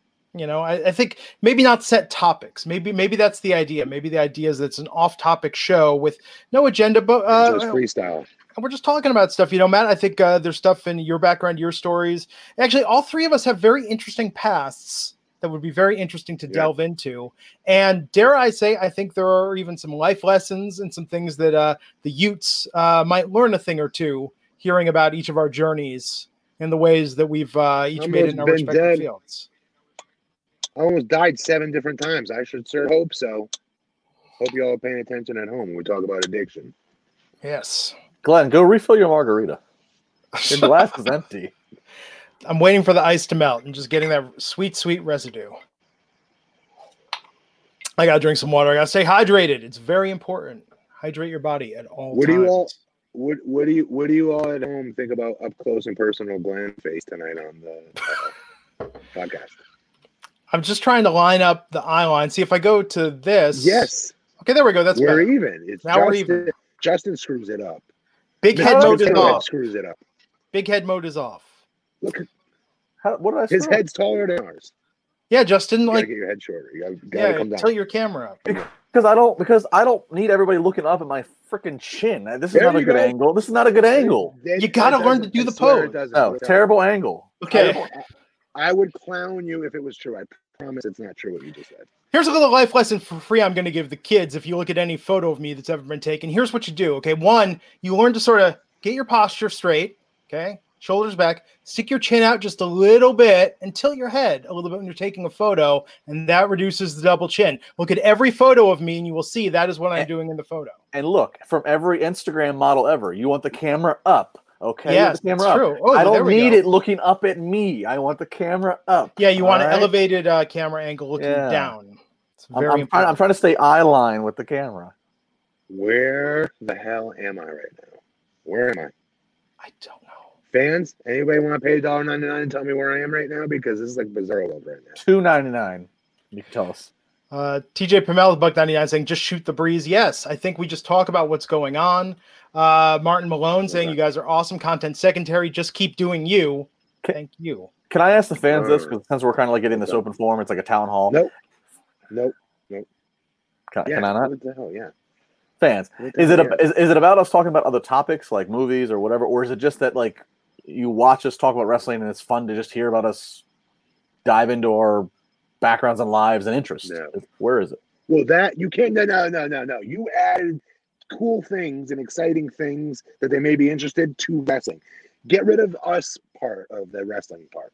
For content purposes, would you rather hear about us talking about wrestling, or would you rather hear us talk about everything under the sun, no rhyme or reason, freestyling, personal stuff about us? Matt, Yeah, the reason yeah. I the reason I add us in it is because if you go out in the podcast world, there's a million podcasts. There's there's podcasts. There's a podcast I'm sure it's dedicated. That's just to Back to I the Future. want to talk about wrestling. That's why Right. So about what wrestling. I'm at, what I'm saying is, there's podcasts dedicated just to Back to the Future, just to video games. So is it because they found us through wrestling and they just want to dive deeper with us? That's oh my point. God. Oh my God. What? Uh, literally, Ross- you are literally the definition. I'm out. You're literally the definition of the phrase "a stabbing after the shooting." You really are. You really, you really are.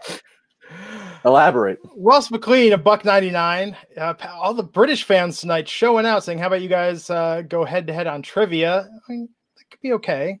That could be an aspect of it. Glenn would smoke us. Glenn would beat us like in like the first five seconds, probably. Yeah, I know like painstaking details about Back to the Future. I might have a little trouble uh, finding uh, China on a map.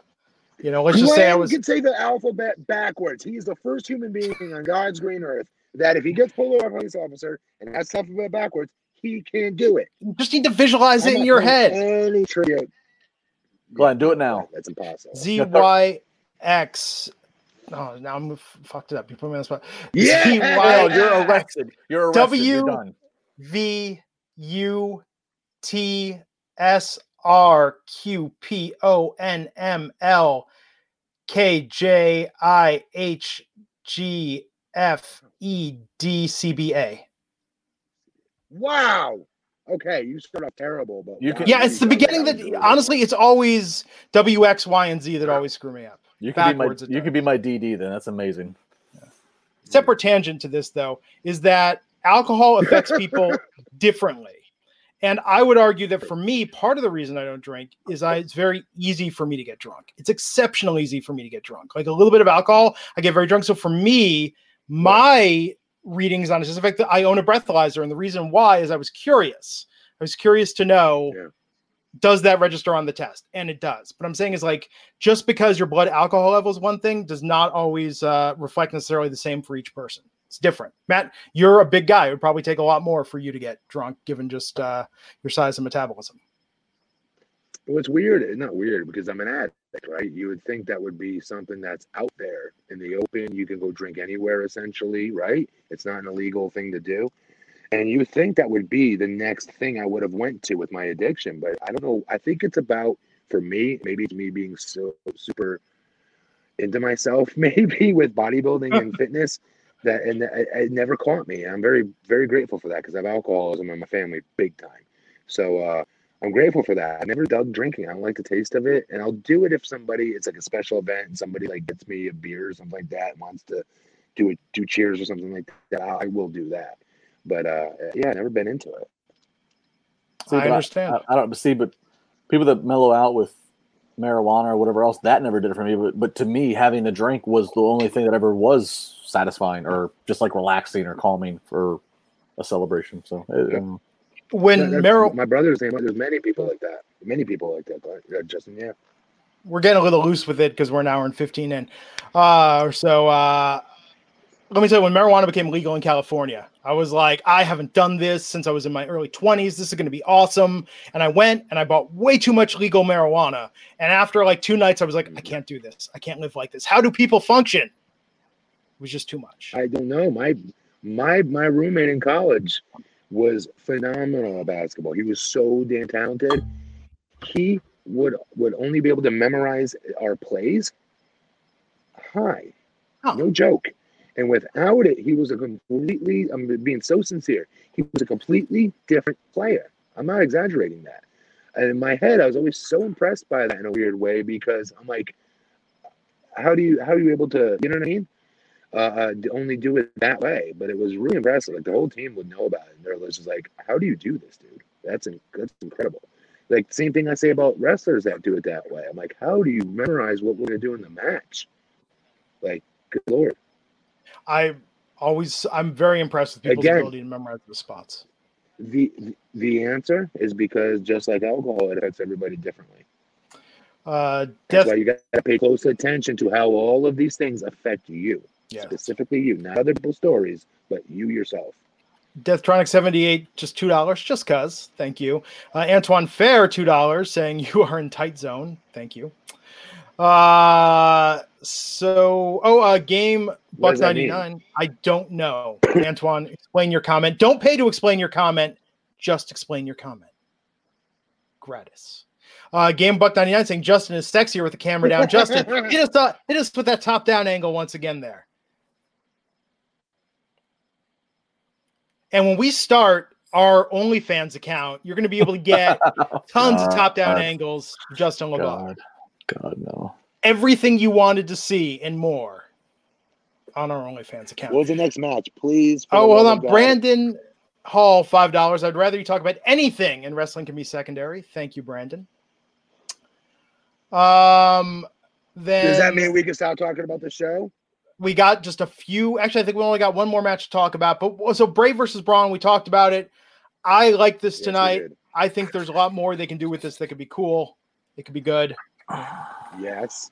A I'm in favor. more. A lot more. And I think they're going to because they got too much success with the first time they did the fun the fun Firefly Funhouse with Cena. And it should be noted, we we wondered going into this what was the next show. Uh, they did advertise that back they're going to do a backlash pay per view in June. So a lot of us wondered, are they? Good. Going, so they have another pay per view next month. They're going to build to. So Good. That's King good. I Royal. Five bucks. Braun should be a heel champ. I think he would develop better. He seems stiff as a face. His promos alone, Yes. in my opinion. Yes. Yes. I have told you guys this from day one. The hardest thing for a bigger guy to do, it's impossible. Actually, Glenn Jacobs told me it is just about impossible. When I asked him that as a rookie before I got called up to the main roster, um, he was my one of my favorite big men, him and Undertaker. And I said, How do I get sympathy as a babyface when selling? And he's like, Matt, it will never be about people legitimately believing you're in jeopardy unless it's me waffling you with chair shots or something Mm. that's different. But in real life, no one's gonna be sitting there going, "Oh my God, so Sally, did you see Matt just get punched in the face? And then we're gonna come back. Oh no, what are we gonna do? Come on, Matt, Morgan, Morgan." That's never gonna happen for me. Instead, for bigger guys, what's gonna happen? Glenn explained to me at the time. I didn't understand it because I was still too new. Was it's about the anticipation of the big man coming up and making his comeback. And finally, so the fans almost hit the pause button during that part of the match and look at their watches and go, all right, I'll give this another minute before I start getting annoyed with this. And the big guy doesn't get the freak up already and stop selling AJ Styles weak punches to his forehead and start annihilating him. Um, that's when you start getting the Morgan chance going. That for me specifically, I'm talking at TNA, for example, that was what it would feel like, and that's what it was. It was like we don't really believe you're in jeopardy right now. Come on, dude. Let's just get to the good stuff. We start going for the carbon footprint, the elevator, and all the cool big power moves. Let's go. Um, so it's more than anticipation. So because of that formula, it's harder for a big guy to get over as a baby face. And I don't mean big guy like Brock Lesnar. I mean a giant. I mean Braun Strowman. I mean Undertaker. I mean Kane. I mean guys like that that don't have built-in gimmicks either, um, like Braun doesn't have. So he's done a great job. To be fair to him, an amazing job of fixing figuring something out on his own, on getting over as a face. The real money in Braun is no question about it to me as a heel, because he is the epitome, epitome of Biff Tannen, of Brawny, of you know the big jerky bully um, that everybody can relate to back in grade school. You know, he just physically he looks that way compared to everybody else. He's built in heat because of that. It'll be easier to hate him than like him, in my opinion. Uh, Matt, I think the one thing that's you're right about that, and it's it's, it's you know, Braun's kind of an anomaly. The thing that I've always thought that he did he best, is. He is. The thing that Braun has done best, surviving as a babyface for at this point now longer than a heel, is that he does not come Mhm. off as the fee fi fo fum. Part of it is like the humor, uh, whatever, and, and all the verbal he does, and you know the spots he does of running around the ring a couple times where he shoulder tackles you. He, he has a it's maybe it's a slight sense of comedy, but he kind of he it, No, it, but he it, it, brings a little bit of in his match. Yes, he has moments in the match that he is set up like the run around the ring. It's a good call that brings fans emotionally Yes. invested into the match. yeah. It's not sympathy, but, But- every top baby face has got gets to a point they have to have sympathy Right. from that audience during the middle of the heat. Shawn Michaels, um, the list goes on and on and on. Stone Cold, even even though he's a kick-ass badass, you know what? People had sympathy for him when he's sitting there bleeding in the middle of the ring and flipping double birds off. There's, you know, they're like, oh my god, I feel bad for him. And then he comes to character giving the double birds off. It's like, oh, that's my guy, yeah. You know what I mean? So as a bigger guy, it's tough to do that. It just is naturally. That makes sense. Antoine Fair, five dollars, saying, "Don't tell me what to do, Glenn. I pay for what I want, sir." LOL. I'm not using reverse psychology. Uh, it was a typo. He's saying Matt asked where he was. He said, "Sir, you have entered the twilight zone." Matt's in the twilight zone. Perhaps that's where I am. Ah, thank you for, thank you, Antoine. That's where I felt I was there for that little stint there on the podcast. There, Yes. Good call, Antoine. Uh, TJ Pamel Buck 99 says Justin Cena LaBar. Uh, I am Air Wow. says two bucks wants to talk about the Alberto Del Rio story. We can hit maybe that in the news at the end, but Wrestling Inc. has the complete story. I don't think there's any real analysis to give on it? that. I mean, well, I mean, we'll give the details at the end of the show. I am Air. It is in the news. Wrestling Inc. has the complete story, but uh, again, we try to Let's talk about things that we can it. analyze off and inside. I mean, this is just, it's just it's a, a horrible we could do it situation. after. We could do Yeah. it. Let's do it after because I have no idea what the hell it is. So let's get Okay. it, finish the rest of this podcast. Yes, uh, but let's talk about Drew McIntyre versus Seth Rollins.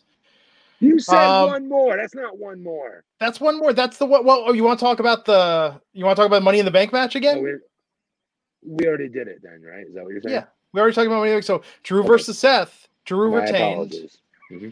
and uh, the handshake after I thought was the most surprising part. It was. Let me ask you one more question. What did you think of Seth's entrance? Uh, in which regard? It's a completely different setup. Oh, oh yeah, with the Messiah thing. Um, I think this. I've never liked this Messiah gimmick. I've never liked it. Yeah, I don't care. And have I just been fast? I, I generally, I, I when I watch Raw back, it's usually I let it run for 20 minutes before I watch it, so I can fast forward through all the commercials. So I think I've made, unless I missed this, did Seth Rollins already been has he already been doing this entrance on Raw? I think he has. I feel like it's been a while since I've heard "Burn It Down." Then I missed it. Then I missed it. I apologize. Um, It sounds so is my generic. first time seeing it, so it's weird. I don't know about. I don't. I don't know why they think he needs this. I really don't. I don't get it. It's somebody like that's new. I could see needing it and whatnot. He's an established character. I don't get why they think he needs this. Well, and the biggest the biggest problem I have with it now is that when it started, I mean, I wasn't crazy about it, but when it started, he's like this religious cult leader. So he had Buddy Murphy, he Of a had, group. Of a group. he had AOP. Yeah. Well, the one guy of AOP got hurt, so they pulled both of them off. Now he just says Buddy Murphy. It just it just doesn't connect. You know, I don't know. Why did the other have to be pulled off? That's BS. I- it's like when Nathan Jones quit. We were going to Mania 20 when we were going to win the world tag titles. Can you believe that, folks? Against the world's greatest tag team. They were going to be the champions. We were going to beat them. Um, WrestleMania 20 of all places, MSG, my backyard. And Nathan quit in Australia, and then that completely derailed me. Um, I don't like when you do that. You know what I mean? Like, just why can't that guy still be part of that storyline? I don't get why they have to have two. The guy's still a monster by himself. Being in tag teams is dangerous. Something happens. Somebody gets injured. Somebody gets suspended. Whatever. Tag teams are dangerous. You're relying on somebody else. Oh, and let me know when we're done because I got a question to ask about tag teams. Remind me that. Okay. So the most important thing I took away from this uh, was that Yeah. Drew put out his hand for Seth Rollins after and said, "You're the man, but not this night." I mean, No. yeah, No. No. If I was in the arena and I love me some Drew McIntyre, um, I would be going, no, no, no, no, no, no, no, as loud as I could. Even if I was the only one in the arena by myself. Come on. No. You're cool, Drew. You don't need to do this stupid, gimmicky, squeaky clean crap. No. yeah, They're trying to turn him into Brave. Dude, they're trying to turn him into, like, what's his name? Braveheart. Or I could totally see Vince Braveheart. thinking he's Bra- Braveheart or something corny like that. It's gonna I come out. You could you could take my belt, but you'll never take my freedom. Oh, that's coming. You think it ain't? That's coming. Ah, so and then the Money in the Bank match that we talked about earlier, which when I'm thinking about it, like it was, there were some good moments. The whole idea was fun. It just it wasn't cool necessarily, and it could um, it could have been really what we cool. thought it could be. Yeah. Yes. And um happy for um our girl Asuka, obviously. Mhm. Um gets her back where she's belonged this whole damn time in the main event picture, hopefully. Um not so sold on Otis winning it. We've already discussed that. Really quick, I saw EC3 on Twitter Mm. um doing some gimmick about uh Dash and Wilder. Is that real or I mean, what was that? I don't know, Justin. Justin, come back. Justin Japanese has dude, just folks. Left this podcast. Uh, so King Rail five dollars you know needs-. I, I know what you're referring to, but I don't know the details. Uh, Seth needs to have a ministry type stable to make his gimmick work. Yeah, but if Drew is a disciple of Yes. Seth, like it's over for Drew. Oh, that's not what I got out of that. You think that, that he shook his hand because he's going to be a disciple? I don't know what they're doing with it. It's just the whole thing's weird. I thought he was just being a baby face. I thought he was being an over the top baby face, being a good sport, which I don't like. Yes. Hey, really quick, Justin, EC3, EC3 talking about Dash and Wilder and that Twitter promo. What's that about? I didn't see that. What did you say? Oh, you guys suck. EC3 has been posting a lot of stuff. I think he did something involving Dash and Wilder. I, I saw it, but I don't know the deal. I didn't watch it closely, mm. but I scrolled by it. All right. It was really well done. It was very. Oh Jesus! It was. If I do this one more time, I'm gonna. Um. He he did this thing on Twitter. I'm disappointed you guys didn't see it because you guys are on Twitter way more than I am. I don't know how I saw it. You all didn't. Um, he does his black and white promo. It was really, really done well. I high production value, I would say. Um, similar to Jon um, Moxley's get out of jail gimmick when he Yes. first left WWE. It had that same aesthetic, gritty feel to it. He has a goatee. He's darker looking, if that makes sense, like a little scarier looking. Uh, shaved head, looks like a badass. And he's talking about Dash and Wilder and about how he says their names, the Revival, and what they're going to be doing in wrestling, some crap like that. My question is: Are the three of them a group now, and are they going to AEW?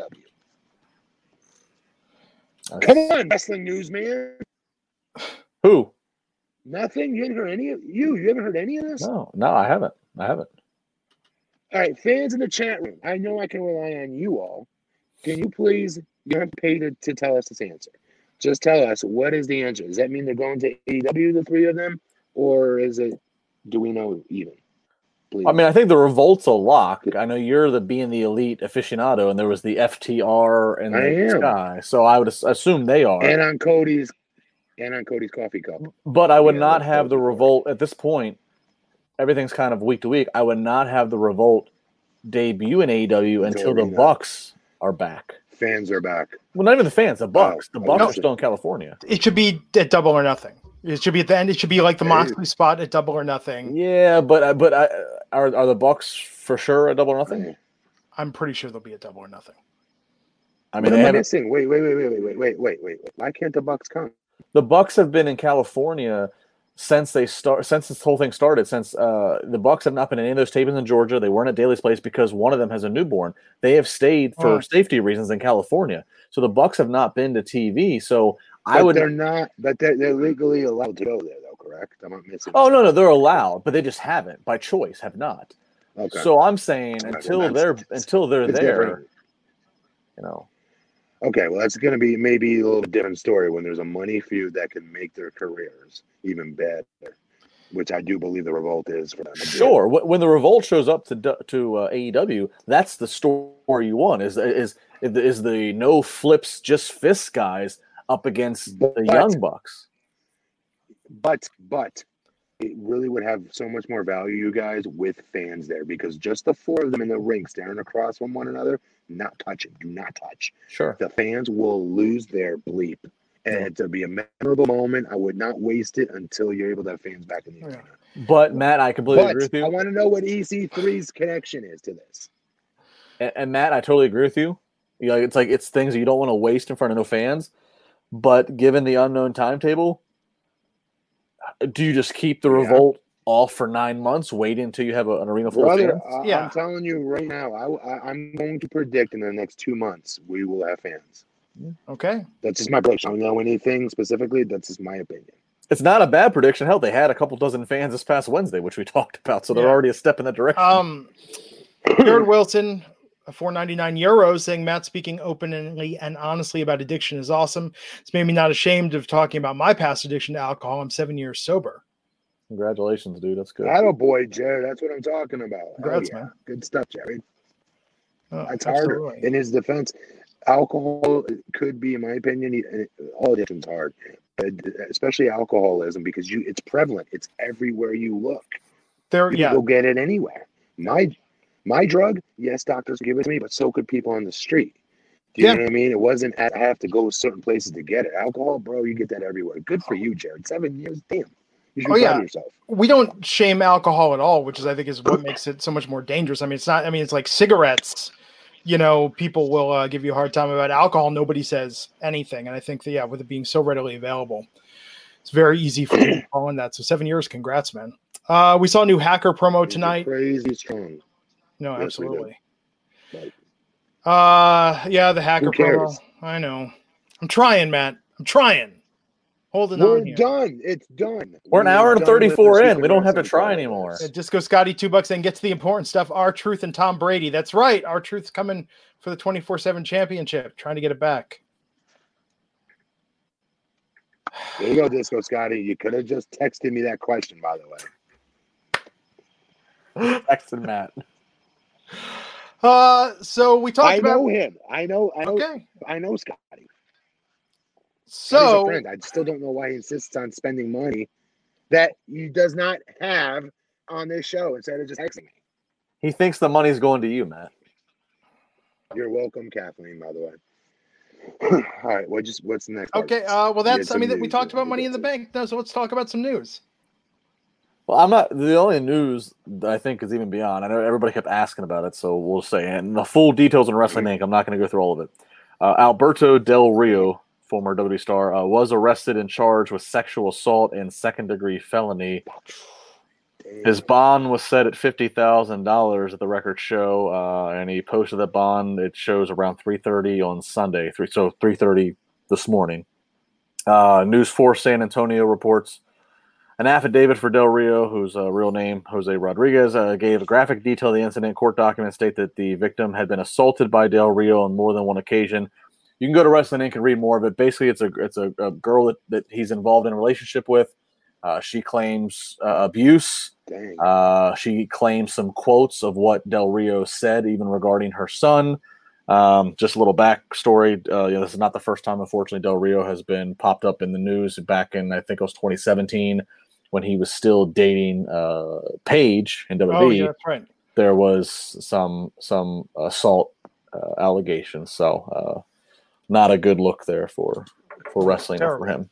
Darn. Yeah, I don't think we're going to see him back uh, in a major promotion after this. But but Wrestling Inc. I, I- I gave you the I gave you the he- cliff notes. Wrestling Inc. has the full, better quoted and cited details of everything.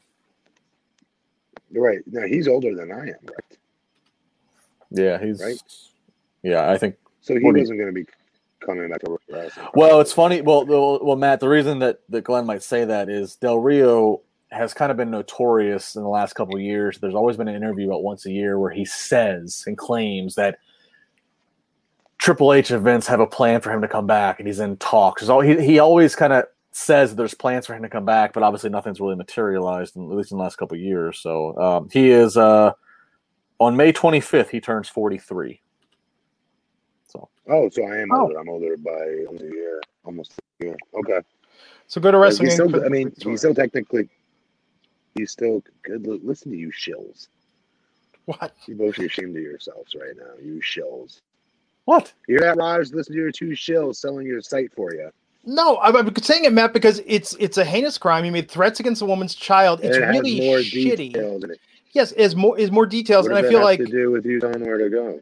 Well, no, what I'm saying is go there if you really want to know about this. Like I'm saying is that we are privileged, we are fortunate, we are not a news podcast. We do not have to read news sources on news. I think this is reprehensible, uh, what he's accused of and being charged with here. Like I just saying it's and this is a quite frankly, um, a, a really shitty down note, and it's a horrible thing he did, but I really don't want to end the podcast on this. So Matt, I'm sorry, I'm not showing for Wrestling Inc. I'm saying no. if you want to know about this, go to the website because I want to talk about it. I want us to go on, leave people on a more uplifting note of what's been a positive podcast overall. So do you know how you do that? You know how you do? Yeah. Do you do? No, Justin. Do you know how you do that? You say, "Guess what? I don't want to talk about this anymore. Let's talk about blah blah blah blah blah." Fill in the blank. Anything other than that, like I do about wrestling all the time around. There is no transition with me. I know. say this is boring. I don't want to talk about it anymore. Can we move on to the next match? I don't Yeah. even try to transition it anymore. Mary Ann or Um, Ginger? Kelly Kapowski or Jesse Spano? I never understood how that was even a competition. I'll be honest. I never Who? understood how it was even a real competition. The second one you threw out there. Oh, Kelly Kapowski all day Kelly long. Kapowko. Kelly Kapowski was, yeah, all day long. worldwide. All day long. Uh, Mary Ann, by the way, over Ginger. Oh, huh. Mhm. Interesting. Interesting. Interesting. Very interesting. No comment. Um, Really so- quick. yeah. Do, do, anything in the chat room, Glenn, though, about the EC3 thing I was asking about? Seriously. No, I didn't see that. Oh, you know, I had this thought tonight. Did you guys think about this too? I liked. I wanted to talk about this moment when Baron Corbin broke that mirror, and the look on his face. And stared at it. I Yeah. want bad luck, Baron Corbin, for the foreseeable future. Yes, it's coming. Oh, it's coming. I, I we should have said that, and I apologize. I said I picked up the same spidey senses you did on that, Glenn. Yep. And that could be a coming. great gimmick. Like everything, like he's just losing, everything terrible happens to him. He is perfect for that. And I think it'll be a nice little bit of development for Scarab. He, he's he. I agree, and he sold it way too long for them not to do something with it. Right? Yeah. You think? When he stared at the at the mirror, That's I a didn't good think of like bad, I didn't think of like bad luck. I thought he was like worried that he was gonna be in trouble that he destroyed Mr. McMahon's gym. That's what I literally thought. Oh, okay. And see, that's so cool about wrestling because, and that's on like a corn cornball here, but people, it, you know, it really is how different viewers watch this show, and different characters do different things. I love the ability to be able to imagine what this was supposed to mean. You know what I mean? That's why I dig the Bray Wyatt character so damn much. Yeah. Um, because he makes my mind go all over the place, and it could be completely a different direction than maybe it makes somebody else's mind go. But like in that one instance, I'm breaking a mirror, you had a completely different purview uh, or vision of what that was. That's that's so cool about wrestling. Pro wrestling really, is really is. pro wrestling is art. It's all about the interpretation. Yeah. It wasn't the best. It is. Um, so no, I thought that was one of the better moments tonight. I thought Heyman was actually Heyman's cameo was the best. The food fight thing was just so silly though. Like if you were serious about winning the match, Yes. why wouldn't you just run out of there when that was happening? And why would you do the again? He's also got to stop fans in the chat room. Do you prefer him doing the worm when there's no fans there to pop for it? Like, isn't that why you're doing the worm to begin with? You're not doing it for any offensive advantage. You're doing it to make the crowd pop, essentially. So, what do you? What, what say the fans in the chat room? Do you think Otis should be doing the worm with no fans in the arena, or should he continue? So one thing about Otis, and I want to remind you in a second, John Richter paying two dollars to remind uh, Matt that he said to remind to bring up tag teams. I yeah, thank you, John. That was about EC three, and then the and the other two. Sorry. So uh, what I wanted to say was um, Otis. There's an interview on WWE.com or their YouTube where he's talking about if they won this, they were going to use it for uh, tag team championship opportunity. Please let AJ Styles win this briefcase from him Friday. Every tag team gets a tag team title opportunity. There's four tag teams on each It means roster. Nothing. It means nothing. It means nothing. I agree with that. Huge waste. So I'm hoping Friday AJ takes it away from him. Yeah, man. What's up, Justin? What's up, No, again, going back to the Otis alternatives, you know, Becky Lynch is supposed to come on Raw tomorrow and uh, call out who could be the next contender. Again, it would it would be it would fit the storyline if Otis, out of his love, hands the briefcase wait to Mandy, and Mandy goes out and Can I tell you why? Can I tell you why? Because Mandy just lost to Homegirl the other night. She's nowhere near, even storyline wise, ready for a championship, right? Eh, to well, she she lost. She, hey, it's gonna be me. but but mind you, we talked about this Friday. She lost to Sonya, but she lost by a roll up and Sonya holding the tight, so it was a protected loss. It wasn't like she got definitively beat one two three, knocked out. You know, And I then, mean, and then she she's a world world championship match the next week, talking smack to Becky Lynch. I, I don't know. I'm I just mean, I'm, I, I think it'd be cool. I'm just throwing it's out worth. I alternatives. mean, as a personal fan of hers, Yeah. yeah, oh, yeah, yeah, you're right. Yeah, we'll see what happens. Uh, but I think Asuka versus Becky. I feel like we've we I uh, can never see that. We have, but I can never see that enough, guys. I That know. is one I always dig. I know you you didn't dig the last one. I remember, right? I think Shayna's going to somehow get the title off Becky, and then Asuka versus Shayna. Oh no, No, no, no. I- oh, why do you you like Shayna? No, well, it's not that I was. But the thing is, with Becky versus Asuka. So yeah, what's Asuka going to do? Hey Becky, I'm going to cash this in, and we're going to have another match. Like that's the looming threat. Give me okay. So then let's. This is why. Okay, this is yet another reason why they need to do more with Lacey. I would totally Lacey versus Asuka would be so Yeah. much better. So maybe Lacey beats Bayley, and then Asuka cashes in, or Asuka could cash in on Bayley. But they said uh, Becky's going to face her tomorrow night on Raw for a promo. I don't know. I'm gonna say this, and and I and I, and, and, and uh, kind of what Matt was saying earlier about Otis. I don't know Shayna, but I know a lot of people who do. By all accounts, Shayna's a hardworking person. Great for her. So it's not a shot at the person. But Shayna has had the chances. You know, they put her in a Survivor Series main She event. They put her, and ever, she was the favorite. From what I can see on social media, people thought she was the favorite to win the night. Oh yeah, by far. And if they have not pulled the trigger on her, there's a reason. Whether I Yeah. agree or it's justifiable or not, there's a reason. Something, ha- maybe it's because she's got the bad card drawn of having to work in a Becky Lynch promo to WrestleMania in front of an empty arena WrestleMania, which sucks. Maybe that's it. Or But, or yeah, or go ahead, Matt. or or or but to be fair, then you have a Lacey Von, Lacey Von Erich. I keep wanting to say Lacey Von Erich. You have Lacey Evans, who by the same token they not pulled the trigger on yet either, and I can't find anything from talking to people that work there of, of any weakness with her or any holes or anything they don't like about her. But you know what, Matt? Uh, uh, difference. Sh- to me, Shayna was on the rise, on the rise, on the rise. You're waiting for the for the moment to be given. They haven't done it. Right. Lacey still feels like she's on the rise. And remember, Lacey started on the rise as a heel. They then flipped the switch, turned the switch, turned her baby face. She had to be in the first women's match in Saudi Arabia. Now she's no longer bashing everybody. She's only bashing her heel opponents. She's now a baby face uh, mom. I hope so. So I, I hope that's all true. I really yeah, I, I- think it's different. I think. Lacey's still on the rise for her moment. But Shayna, She's I, she is money to me. Lacey is money. I agree. I, I, I agree. Uh, John Good pointing out AJ's on Raw, but I, I don't think the brand split matters for this. I think No. Did you hear there? Uh, is it just rumor or is it confirmed yet that they're no longer doing brand extensions? Just Hmm. rumor, but it's out there. Yeah. About um, time. About time. About time. Well, the And here's what problem. I was gonna say. Listen, really quick. This is really just really quick. I promise. I apologize. I don't even cut you off. Um, but really quick, WWE no longer is a day is is at a day and age in which they have these singles main event have to see WrestleMania matches anymore. Now WrestleMania is the brand itself. People pay the money to watch WrestleMania because it's WrestleMania. It's not because you're seeing Stone Cold versus Bret Hart or Rock versus Stone Cold or Hulk Hogan versus Rock. It's not like that anymore.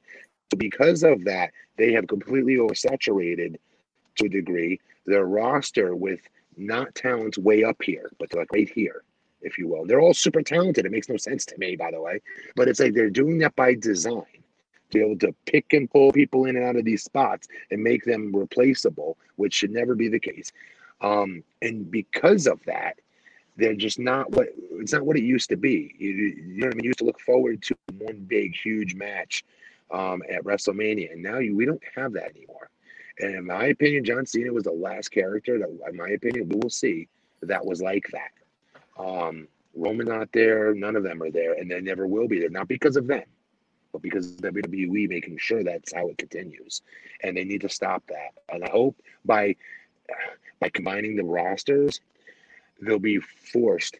Some of these characters, some of these uh, uh, talents, will have more time to do even more and really, really shine, really, really stick out more. Like what used to happen back in the day when you'd see Rock do Raw and SmackDown, uh, Stone Cold do both. Um, you know, and people are like, what about these young up talents? Well, they got to fight for their time. Like I did, like everybody else had to do. If you're good enough, you're going to take somebody's spot eventually. That's how it should work. Um, it shouldn't just be everybody gets unlimited time on television. Do you know what I mean? That's not how this should be. Because if you do that, it breeds mediocrity. It does not breed the best of the best of the best.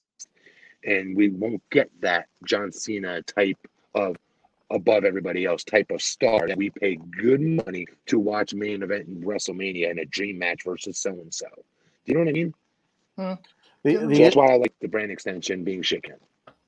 well, the issue, uh, the biggest obstacle I think WWE runs into with um, doing away with the brand Not the only. extension is that this is the first time in a long time that the two major shows in Raw or SmackDown are on two totally separate owned networks.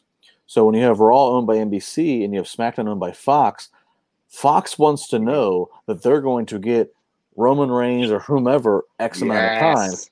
So call. so if now Roman Reigns has to be split in booking between Friday and Monday, right. and maybe there's a particular Friday where it doesn't fit for the storyline or doesn't fit for Roman's personal health to have him on. He shows up on on Well- NBC's Monday, but not but he shows up on a pre-tape for I know what you're Friday. SmackDown. Fox goes, well, hey, what the hell? Why wasn't Roman on our show? Justin, I, I think that's a selling point. Actually, I think Fox wants an AJ Styles, wants Brock Lesnar, and, and, and, and those types of people, and vice versa. Now they can do that. They can give them the big superstars that the other network may want, They, they can give them if, if the superstars have the uh, ability. especially when ratings are the ratings are in the copper right now. They've got to do something different.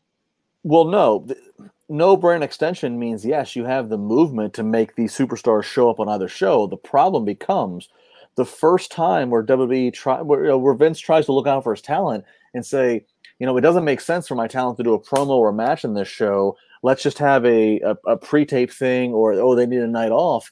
The first time one network doesn't get some hot commodity, and there's only a couple hot commodities, Roman and a very select other ones the moment that one show doesn't get the other one doesn't get what the other one got you know roman shows up on raw but not smackdown that's where the problem becomes that's why i think they need i think that's why they try to have separate He rosters will. They'll, they'll be on. No, they do separate rosters so more talents have opportunities to get over, but they don't actually allow it to happen. as You're right. Seen time and time and time again. Um, the only thing I'd be concerned with is the women will get less time, and this is Yeah. Why they desperately need to create an all-women show. They have more than enough talent to do it, and I would put put that donuts to dollars. And I'm really sincere, I'm not just blowing smoke. It would give Raw and SmackDown a run for its money. I am so dead serious about that. Yeah, I agree Yeah. i agree to that So Jared Wilson, Buck ninety And you put it eh, eh, eh, really quick, really quick, Glenn. To Yeah. your old point, this is why they need to get on the E channel, bro. You throw the all women's wrestling Mhm. show on the E channel somehow. It would freaking write its own, write its own uh, uh check. I agree. Jared Wilson, Buck ninety nine, saying, "What's next for Edge tomorrow on Raw?" Uh, I mean, w- he's going to be there. Randy's going to be there. We don't know what's going to Huh, happen. I didn't know that. Uh, I don't know that answer, Jared. Ricardo, Buck ninety nine, saying WrestleMania three is on FS1 on Tuesday night. We should do a show on it. Mania three. I'm curious what kind of Patreon it. that's going to pull. Patreon. Oh. Look, guys, here's the deal about this page. All right, Isaac. I'll do another show a week where I talk to Uh-oh. you guys, where I make time where out of my busy schedule, show up and talk to you guys. But if I have to watch more wrestling, I'm freaking going to put a gun in my mouth and I'm going to pull the trigger. Just saying right now, like three times a week, this is too much as is. Maybe I'm cutting back. Maybe I'm cutting back. But watching one more, watching two more hours of wrestling a week, I'm going to go freaking out of my mind. Okay, let me just make that 100% clear. Glenn, Oh, wait. have another, Glenn, have another margarita no. Anyhow, Glenn, you can't What? be frustrated. Matt and I are dealing with 11:37 p.m. You're dealing with 8:37. the sun is still up where you yeah, are. Yeah, but here's the terrible part because I have this this mythology, this this fallacy, this false belief that like, oh, I'm going to still have an evening after I do this podcast tonight, and that And you door has- What do you well, do? It's pretty shut now because soon it's going to be almost bedtime. what are you talking about? Like, Matt, and I, Matt and I have lost. Th- we're at eleven thirty-seven. You have like, you could still go spend. You could still go pop a BlueChew and have La Vida spend Loca. time with your wife. yeah, but that's but I can't watch a movie and then watch some TV and then do that. Oh, Mister, you want it all. I have At to. Pick, thirty? I have. Yeah, you Glenn, can. I had Glenn. I have to pick between uh watching wrestling, doing this podcast, and having sex with my wife. I can only do one or two, and I can't do all three. Just and this, take a break, mute the mic, go. You know, come back. You got a couple could. minutes. Glenn, you could you could at eight thirty. You could watch you could watch some good black dude. Blacklist is so damn good. Oh my god, that show! I love that show. I watched uh, you guys have seen that? the yes, I've uh, watched the original Valley Girl and the remake of Valley Girl last night. That was our Saturday night. Uh, the remake of Valley Girl is not good. it's not good at all. But you you could watch you know your favorite binge watch show. Watch the uh, you should be watching the Bulls actually. It's on my DVR. Actually. oh, the Last Okay. Dance is good. Yeah, Yep. Last It was on Dance is good. tonight at eight. Oh, the new Undertaker thing's out. Look, Glenn, all I'm saying is like it, it, it's eight thirty eight where you are. You have plenty of time to go like watch something, get laid, whatever. I have like Yep. my wife and kids are into bed. I have nothing. Like I'm done for the night. Like this Yep. is I was kidding, folks. Uh, Colt Cohen, two bucks. Hank Glenn, never go full Cornette. Take a breather. I just try and keep things amusing on this show. Ah, why has this else? podcast been longer than the pay per view? Are we done? Uh, Ryan L. Buck ninety nine saying Otis can lead this company to what the buffet. Sorry, To where? I was going To to say to its fruit. end, to its demise, to it off a cliff. Yeah. yours was worse. Mine was lazy. Mine was lazy fat guy humor. Yours was like, yeah, to the bottom of the ratings. Yours was pretty lazy. Yeah, mine. It's it's been a long day. It was folks. lazy. I know. Remember Otis? Otis, and like this is this is why I say that because tonight he saw Heyman eating. Otis was like, "Food, food, what food?" And then picks it up and then yells like, "Food fight!" Like, good lord, like that's It's yes. just as lazy. Yeah. Just as lazy. like you can't even call that sophomoric humor anymore. We now deem this Vince McMahon humor. You know what I mean? Yeah, it's pretty bad. Vince, Um, Vince finds it funny that the the uh, the fat Chris Farley has the blonde, and, and but he actually you know Oh, what he thinks it's a riot. And, and Matt, know he you you compared Otis to Chris Farley earlier, which which I I, I totally see, and I I've, I've thought of before. How about this? Chris Farley is from Madison, Wisconsin. Otis is also from Wisconsin in real life. Oh wow, I didn't know that. A Little trivia.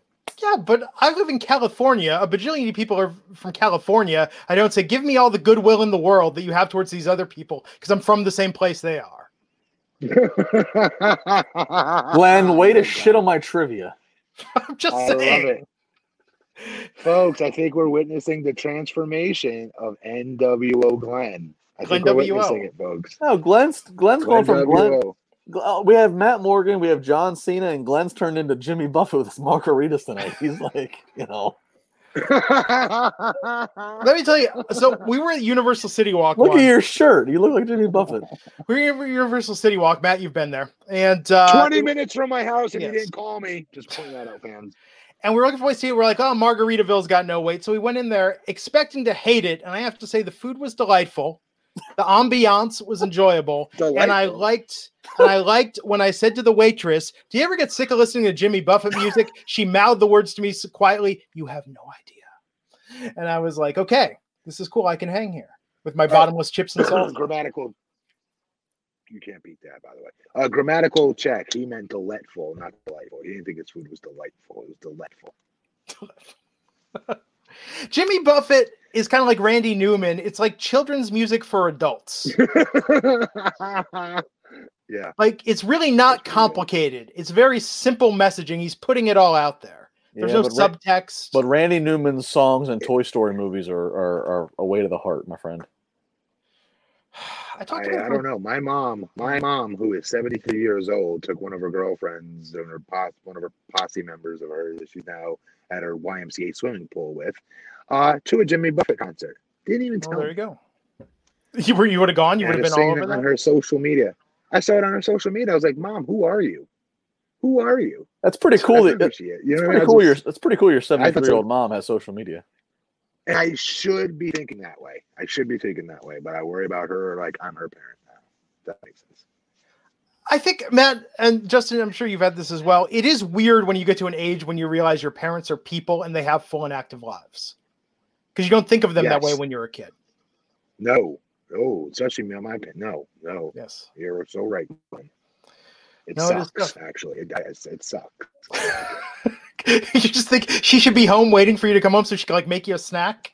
Like that should be waiting your mission in pun- life. waiting to no, wait, no, waiting to punish me and threaten to beat my you know what for doing bad stupid things. Yes.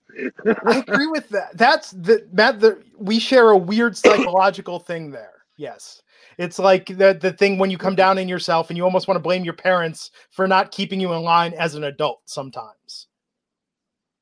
Yeah, I definitely. Yeah. yes. Yeah. Um. So, uh, terrible Trey eighty nine four ninety nine saying thank you guys for doing these reviews after every show. It truly gives me something to look forward to when the shows are over. Thank you, Trey. Nice. Uh, me as well. And Thanks, Trey. I was going to say that today on Twitter uh, because I'm, we're thinking about this, doing this this other podcast, this this extra podcast each week, and it's true. It's uh, the time the time I spend with you guys is really the only social life I have outside of work and my marriage.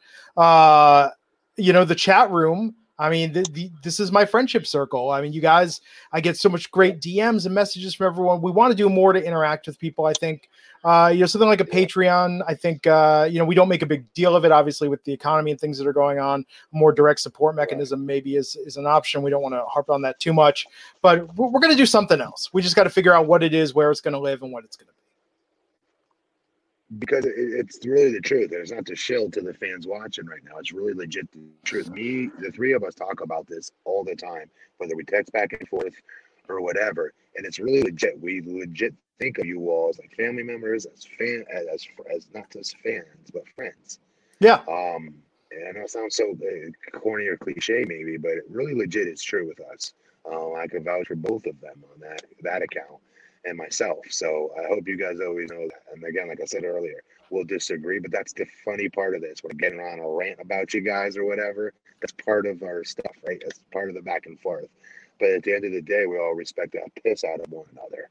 Um, and really would do anything for one another. That's what real friends are. So everybody that watches this, you legit are friends and uh, we appreciate those com- uh, comments. If you see some of the comments about saying, "Hey, we appreciate you doing the show and giving me something to do, you know, my mind off of right now," and especially during a boring wrestling uh, show, we appreciate your podcast.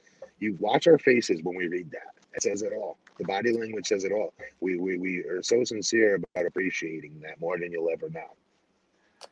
Absolutely, uh, seriously, and uh, I don't think I told you guys this Case in point, what was it a week ago? I told uh, my Ron Jeremy story from the 90s on the podcast. I got multiple messages from people yeah. that were like, I've met Ron Jeremy and spent time with him as well. And let me tell you, you understated. Wow. They were like going above and beyond, like the type of like behavior and stuff I was talking about. People message me about the most random things, and it's fantastic. I yeah. love that I could just have these long conversations uh, with people about like Dude, the most random shit. Crazy. Well, have you ever seen a bigger collection of people, since I'm being so serious right now, that have more things in common? Yeah. Than the three of us do with the the, the, the, friends and fans of and, and, people that watch this show. Yeah. What we have here, I'm being, I'm being so dead ass serious. It's crazy. It's uncanny how many people collectively could think of so many different things that are they have in common with one another from sports to trivia to, to video games to movies yeah to uh, pop culture you know what i mean well, yeah, that, that, same episode that Glenn's referencing. After that episode, before I went to bed, you know, we, one of the themes was talking about what, who was the porn star that we thought might have been linked to Dolph Ziggler. It was BB Jones, right? And somebody had messaged me a link they found deep in the archive on the internet of me interviewing BB Jones, which I had alluded to. And I t- and a, true story fans, I text both Matt and Glenn at like one in the morning saying, "Here you go." Uh, here's the link. It's not did. porn. I promise you. You can open it around your families. Like it, it, it's it is funny. Like it, it's it's like a very family atmosphere of like uh, a follow up. it's crazy, man. Very I mean, legit is. It's great. It's fun, and that's, that's the reason why, why you want to be able yeah. to have. Yep, you'll be able to have some off off wrestling topics to be able to chat with y'all about because we have so many crazy things in common, and it, it just keeps rolling, and it gives you energy to to, to want to talk more to y'all. If that makes sense. Absolutely. In case in point, Matt, here we are two hours into that, one of the longest podcasts we've ever done. And there's still a yeah. thousand plus people watching us live right now talking about this. The, They're the shit. The last time we were this long, the last time we were this long, uh, Raj was like drunk. That's the last time we were this long. Was the drunk Raj podcast? Oh, jeez. Yeah, I'm gonna. I'm gonna. I. Don't. It's. It's. Uh, let me tell you, it's Glenn's a little more difficult. Glenn's. Yeah. I was gonna say Glenn's doing him justice. Glenn's doing him justice. No it's a little more difficult to do it after I've had a drink or two. Um, Raj was like seven Jack Daniels deep. To Raj, I can't keep up with Raj. When we were in Vegas. It looked like Jack, I, and I made an under I made an Undertaker Oof. joke, and he acknowledged it. I think it was Jack. He was drinking like straight too on, or, or Jack on the rocks. Oh. Yeah. When I was in Vegas with Raj, Raj is one of those guys that he's always, I'm going to get a drink. Do you want a drink? I'll buy you a drink. And I was just like, I can't keep up with you, dude. Like, just get I'm water. I'm good after like one or two. Like, dude, Raj goes hard. Yeah. So I'll say this: the only time I've drank with Raj was in New Orleans, but it was with him and Mrs. Raj. Oh yeah. But that was actually a very it was a very fun experience, and we all had a, a good time. Like it was. She is was, delightful. She's she's a oh, Raj is he's shot out of his league. He Oh, it's tremendous. so Yeah. she's way too. She's good tremendous. Oh, I never met Mrs. Raj. She's very She's nice. great. Very nice. Absolutely great. He That's married cool. very well. Uh, but yeah, seriously. So uh, stay tuned. We're gonna figure out what this other thing is, when it's gonna be. I don't even know when it's gonna be. I gotta figure out. Do we want to do it on a night that we have wrestling? Do we want to do it on an off day? Do we want to do it during the daytime, the nighttime? We need to have some conversations and figure some things out for the fans. We got to do something the fans Yeah. can attend live because the chat room, you guys, like Yes, seriously, yes. make this I'm so thing. I'm so mad. We had for, for fans that don't know, we Hey, had everything I ready. want to be able to. Yeah. Go ahead. Sorry. No, I'm sorry. I was just saying we had everything ready for Mania weekend. If it was going to be, you know, in Tampa, we had the spot, we had the, we had it all pretty much laid out and ready to go. We were all looking forward to. Well, the three of us, Raj, uh, we were all looking forward to like having you guys there the, uh, at, at Rick's on the River. Like I'm, I, we will, we will make it up. But I was so that was the biggest thing. I didn't care that I wasn't going to Mania. I've been to a bunch of Manias. I was mad that we weren't going to be able to do all of us together. That's what I was mad yeah, about. And we'll get and we'll and we'll get back there one of these days for sure. But um, back to what we were talking about before that is that I don't get to see the chat room. You know what I mean? So so one cool thing about this was I'll be able to see what you guys are writing as you're writing it as well, um, which makes it more fun. yeah, we'll figure out how to get the uh, setup going for that, Matt. Because uh, for me, like it's it's big big part of the experience of doing all this. Um, Yeah. So I think that's all we got, guys. Uh, I think uh, we covered everything tonight. We've solved some problems of the universe, Thank made you. sense of things. We always do. We always do. That's why people come here. We We solve always these huge world problems. Glenda, did the alphabet backwards. recreating we're, we're we're recreating nuclear fission and splitting atoms here, folks, on Wrestling Podcast. For Matt Morgan, I'm John Cena. He's Jimmy Buffett. We'll see you next week. yeah, take care, everyone. We'll be back here Monday night.